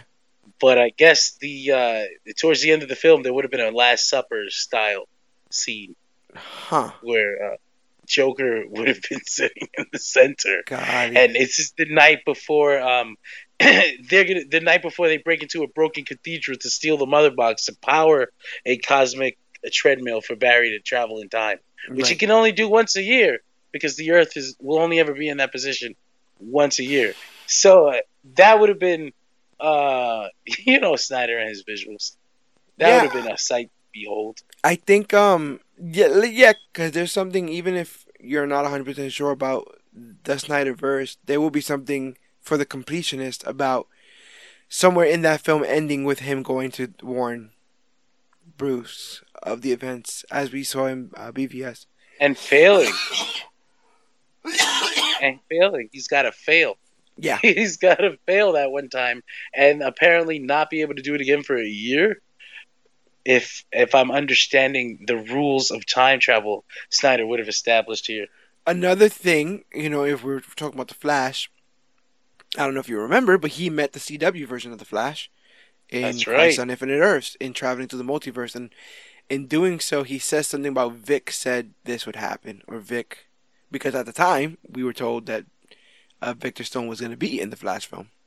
So I wonder if definitely thought he was. I wonder if any of that stuff comes back around. Barry of it all. I mean, the you know CW Barry Allen of it all, um, Cyborg, I- I- etc. I think being that that was done so late in the game, Yeah. that they did that with the plan with these current Flash movie plans in mind, and now that Victor's gone, and that he won't be in Flash movie at all, it's gonna be interesting. You're right. That is gonna be interesting. I mean, they I mean, if we're going that route, then he could just pop up somewhere and meet the Doom Patrol version, right? And they could just yeah, might as well. they could just play on like that, like that's uh, is what it is. Um, so after he wakes up from that dream, uh, Wayne receives a visit from the Martian Manhunter, who pres- who previously visited Lois Lane disguised as Martha, as we spoke, the Martian Manhunter. He uh, thanks Wayne for assembling the team before saying they will be in contact uh, as the last ally of the League flies away. Nice, the seventh member of the Justice League. So early on, Seven. When people talk about the restore the Snyderverse stuff or release the Snyder cut, Kevin Smith had gotten on. He also kind of stoked these flames because he had heard from someone and gotten an account of the details of what was in the Snyder cut and how that would have ended. And in I, I remember this because I remember when I heard it, I was like, "Oh my god, are you they serious? Was that really going to happen?" Uh, they said that Bruce Wayne was going to wake up from a dream, and he was going to wake up because green light was going to be shining through his window. When he Mhm. goes outside, he will see two CGI Green Lanterns who will tell him they need he needs to come with them or something, and they need to talk or yada yada yada. Eventually, I heard that that was going to get tooled into being a John Stewart reveal, which was then turned down by um, Warner Brothers. So uh, the third string quarterback on the team ends up being uh, Martian, Martian Manhunter. But I love J'onn J'onzz, so I you know I don't care. But Snyder was apparently gonna quit. He was o- over quit. that, He's over the John not- Stewart thing. Yeah, he was legitimately because he's like, you people told me I can make this movie however I Right. want it. Yeah, You can't come here and start giving me rules and shit. And I absolutely do not want to remove a hero of color from my film. Yeah. So they were like, uh, please no. like, do what you want with the CG with the green screen per part of the film. You can put whoever you want there. Please. But yeah, Please. And he was like, just putting, at least putting Len, Henry uh, Harry Lennix's uh, Martian Manhunter there. At least kept a person of color in the scene. So, and he didn't want to rob the fans of the opportunity to see the Snyder cut after all these years. what did you So- think of the design of Martian Manhunter? I thought, I thought it was great. I thought it was weird. Yeah, not it not any more weird than the CW one. Then they're Or, all uh, weird. He's a Martian. He should be. A bit, He's a Martian, A bit, so, weird. you know, but but it was pretty much exactly what you would want his outfit to look like at the very least. Yeah. Uh, it was pretty damn good, man. Uh, the nightmare sequence. I. You want to talk about cursing should- Batman? Is that what we're talking about? well, Oh, we're on Twitter. I'm arguing you. with Dan Slott about it. but um, no, no. Uh, first of all, the sequence. I guess it should be mentioned that WB was like, "No, you're not allowed to shoot any any any new shots." right. And then Snyder shot shot this in his yard anyway, Wow. and inserted it into the film. Yeah, I So- saw I saw one of the behind the scenes photos of him filming Joker and Batman, and he's Mhm. just incredibly close on them. And there doesn't need to be a set because he has a blazing sun in the background, so you can't Yeah. really see anything. It's all skewered and it's in this sepia kind of tone, like a dystopian wasteland. Very smartly done. I also heard that he was adamant about the black suit and changed that. Like, yeah, the, the color he- correction he- on the black suit to make it black and white. So uh, the movie is shot with Superman in the blue and yellow suit, blue, red, and yellow suit. Yep. Uh, but they had this actual real life suit tooled so that it would be easy to change into black and silver in post production. Yes. So that so that's interesting. I And, just, and, I, uh, and I know you remember initially when uh, promotional photos were coming out about this, Henry Cavill had posted a picture of him in the black suit, Yep. Yep. which had gotten yes, everybody stirring. Then come the 2017 movie, it's nowhere to be found, which had a lot He, of people um, scratching their heads. They released a deleted scene, quote unquote, online after the movie came out. If you remember, where Superman is walking through. It's a bullshit version of the cool scene, Flight 2.0 scene we got in the Zack Snyder movie. Yeah, But uh, the, instead of the red and blue suit, behind him in the closet is the black suit. yes, but he doesn't wear it. So, that was their attempt at fixing. Yeah, I, I, at least mentioning reaction. it, putting a putting a, a hat on it. Yeah, They released a fake deleted scene. You understand? Like that's nuts to me. yeah, yeah. Yeah. the- deleted the scene. length. You have four hours of deleted scenes. you know what I'm And saying? you Like, created a new deleted scene. yeah, yeah. It that What? the, the pettiness, the pettiness. At that point, I still think they probably really could have done the mullet and the beard. He probably could have got away with. it. I heard he did too. Yeah, He, they, they were like, no. yeah. I to- Like, I thought totally think shit- he could have came out with that money, mullet and the beard. If he was buried, one would assume his hair would grow. All that kind of stuff would grow. Well, I guess if if we're going with a version of him that didn't die, it seems like this version of Superman was absolutely dead. Right. But I'm saying, doesn't all mm-hmm. that stuff still grow when you die? Your nails and all that stuff still grow. Was it? Yeah, I I, don't w- know. I was always of the of the knowledge they grow at least a little bit, a little bit Shit, I didn't know that. Never knew that. I'm gonna look that up. I'm gonna go look that up, but you continue. but yeah, the final nightmare scene, the Batman and Joker sequence was, um, that was honestly something I never expected. And I know Snyder only said he says he only put this together because he thought it was a shame that Jared Leto and Ben Affleck's Joker and Batman never met. And Yes. if that's why we got this scene, then it was worth it because these the the, the exchange between these two was um out of this world. And forget forget the F bomb, man. Even with the Oh, I'm not. Yeah, that that's was not. A, that's not a big deal to me. I'm actually People- not a huge fan of Leto's Joker. I feel like he's kind of channeling, uh, like '90s Jim Carrey for some strange reason, which is funny because which is which is funny because like um like that would be his frame of reference of comedy? Like as we shift into the future right? Which which means that eventually we're gonna get a, a joker that's a huge um adam sandler fan? And, and talking in the weird uh waterboy voice and stuff so that's interesting. Um but you know what it is in all honesty in my opinion the design and the idea of joker is way more powerful than anyone who can be put in the suit. Hmm I think that there's so much cash behind that, and the idea of Batman and Joker on the same screen. Like, oh my god! Like that's all we wanted. Never got it. Get it here. Just do you remember people popping because he said Batman? He turns and says Batman. That was it. Because we had never seen it, and it was like, oh my god, those two are so, you know, linked inherently that they're gonna get a pop on any marquee that you put them on. Um, but you got to be careful with that as well because same I thing with was over here for the dialogue yeah. and the actual visual. The dialogue exchange between these two was heavy. I want to know what happened to Jason. Damn it! Or is that Dick? I love- Remember, has it it was Dick at one point, right? Dick was Yeah, the was Robin Dick. that died. It was not Jason. It was Dick Grayson. And then Batman was like, no more. He alludes to because the idea is that the vision that Cyborg did came true, right? So what everyone's upset about, like Mera is Yeah. upset because Arthur was stabbed and killed, um, and then you know Wonder Woman was killed, etc. Is Lois dead in this future as well? Is that the other? Yeah, she's dead in Superman's arms in the vision, and that's the that's her fate Yeah. here. It's Batman that was tasked with protecting her. He fails. Uh, So, That would have sucked for him. which puts them at odds. More guilt. I guess uh, to sort of wrap this up, what do you see for the future of this? Is it possible to restore the Snyderverse? Um, I'll be interested in seeing what I thought in 2017. Um, go back and listen to some of those episodes to find out if how, how much faith I had in releasing the Snyder Cut in general. Because now we're at the point of we're talking about an entire verse. But what would you like to see for the future of DC and um, I guess Zack Snyder when it comes to these superhero properties?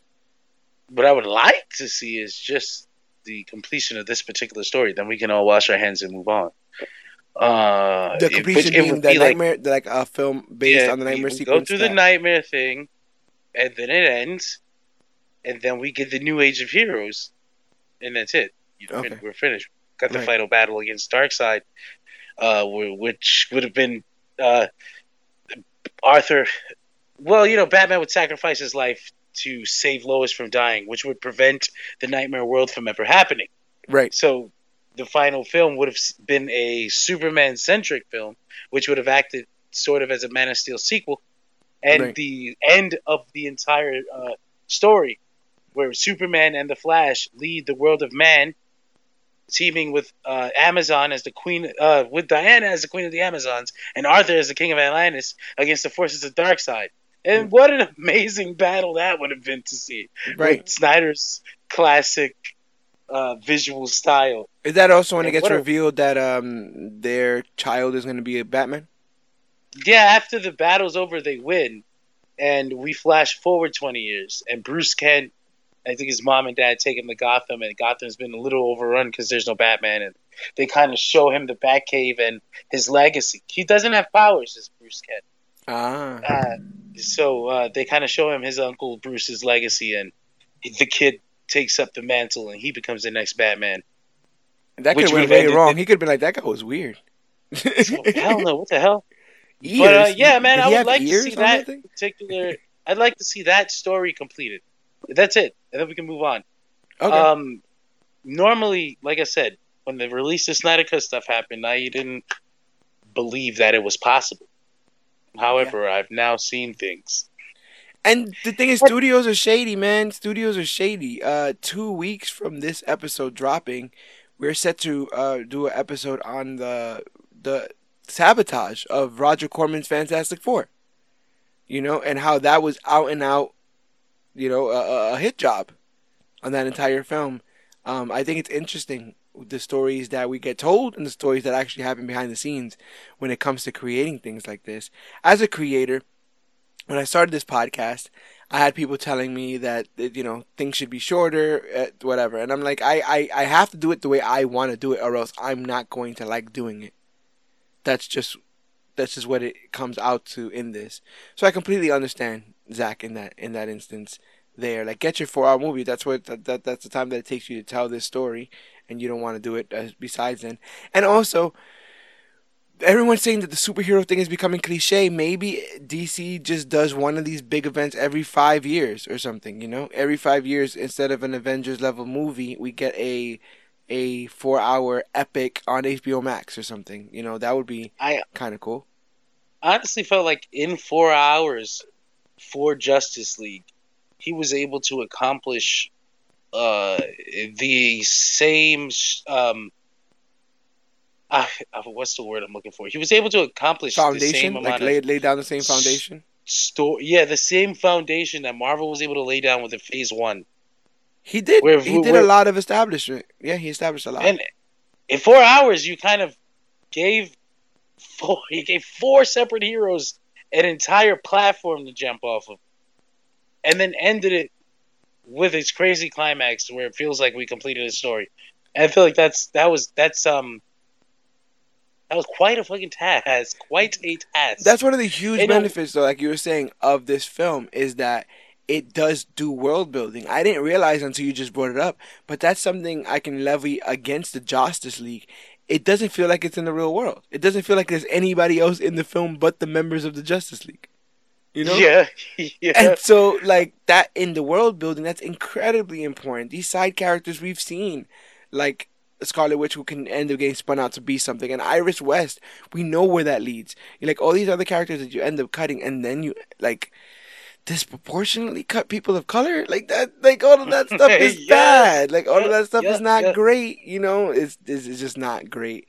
And then the the the scenes with the people of color are amazing like Zack's an ally? Like, what are we doing here? Like, what world? What a world! What a world! What what's going on in here?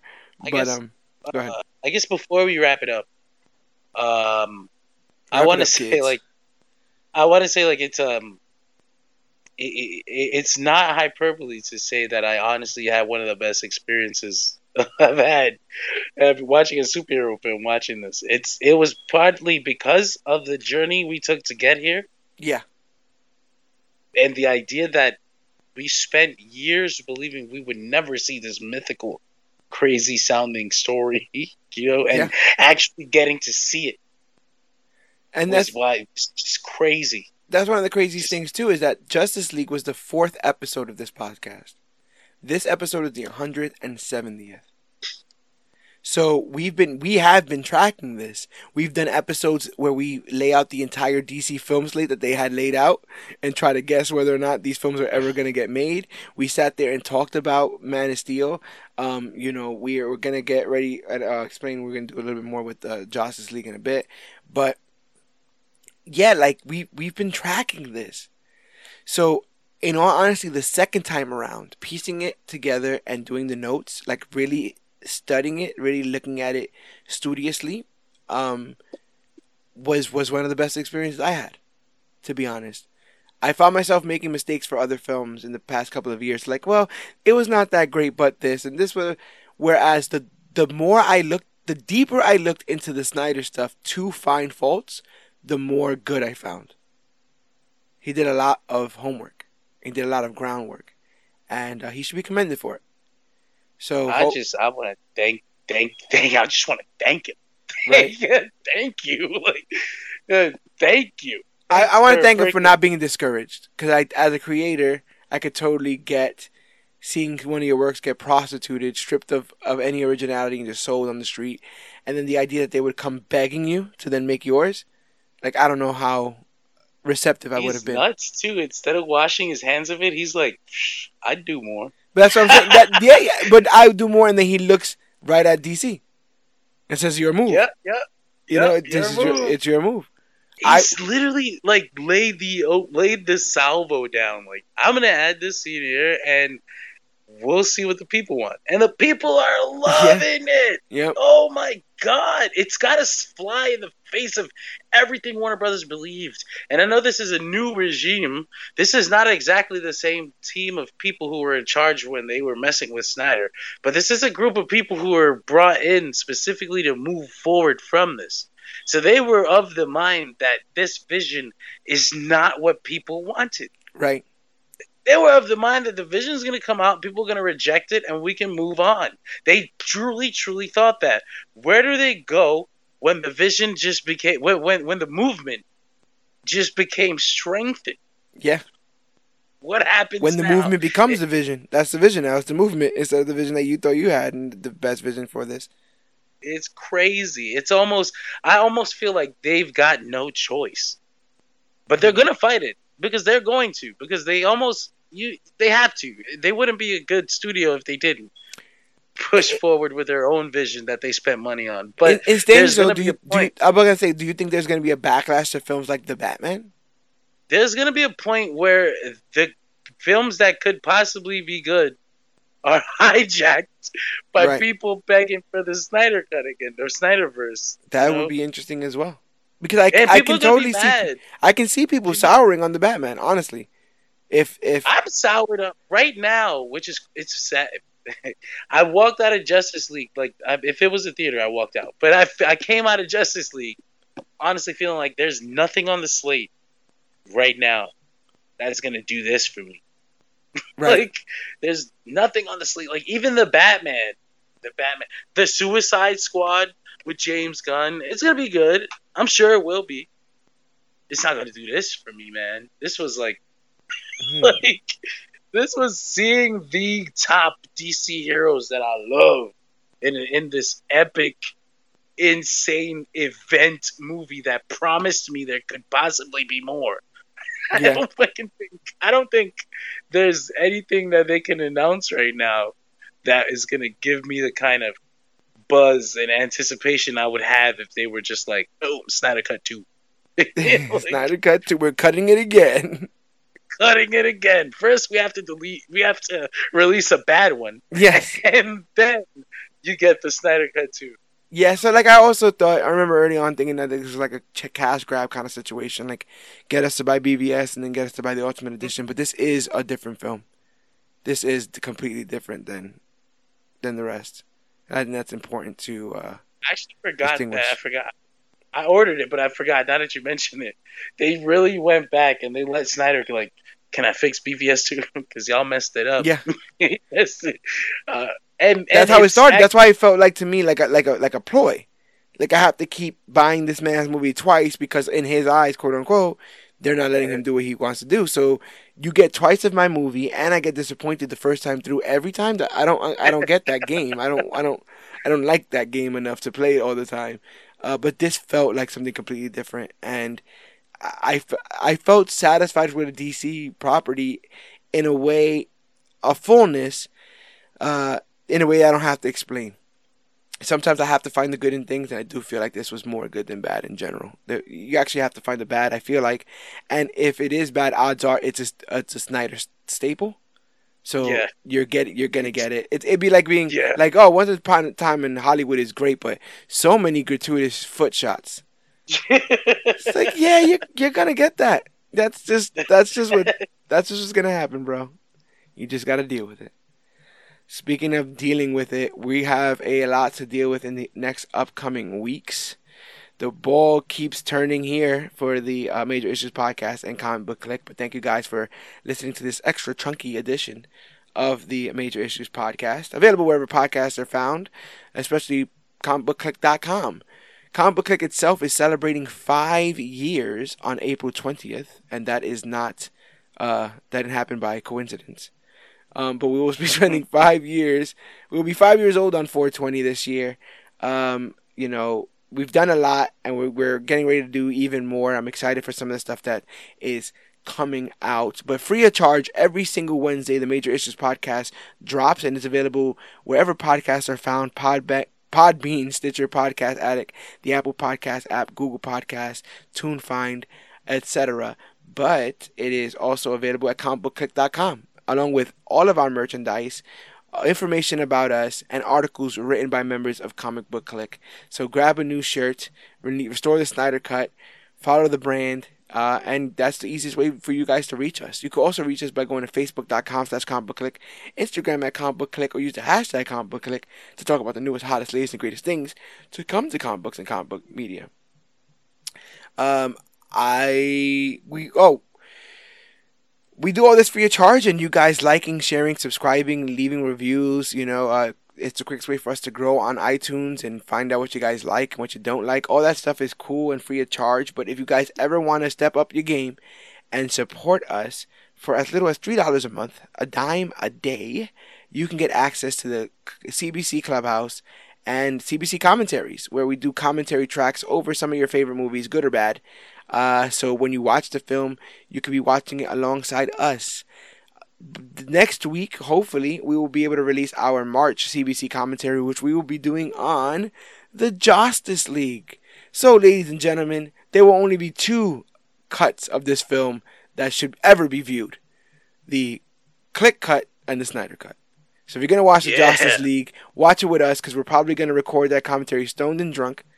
And so every time you want to watch the shorter version, you could watch it with the guys at CBC and then stick to the long one for the Snyder cut. But um, yeah, like I said, rate and review, tell a friend to tell a friend. Um, we can find the podcast wherever podcasts are found. You can find us all over social media. Again, patreon.com slash CBC Clubhouse to support us there. I feel like I'm missing something, but I think that that's about it again on the bandwagon before it ends up getting full. Five years in, we are still trucking. Next week, a very special episode, our Which Was Worse tournament, our March Sadness event, if you will, where we will pit all we've done which was worse eight different times. We will pit those 16 properties in a tournament to find out which is definitively the worst film we have covered as part of the which is worse portion of the podcast. So that is interesting. After that we'll be covering the uh, doomed uh, fantastic four movie. So this will be fun. Keep following. Tell a friend of tell a friend. And uh, meet us on the other side of the boom tube ladies and gentlemen. But my name is George Serrano, aka The Don. This is John Escudero, aka Yogi. And this has been our Snyder Cut Justice League recap and review. And remember, you belong to no one. Remember, the future is now. Remember, you are not broken. Remember, Batman will fucking kill you. and remember that you, yes, you, are worthy.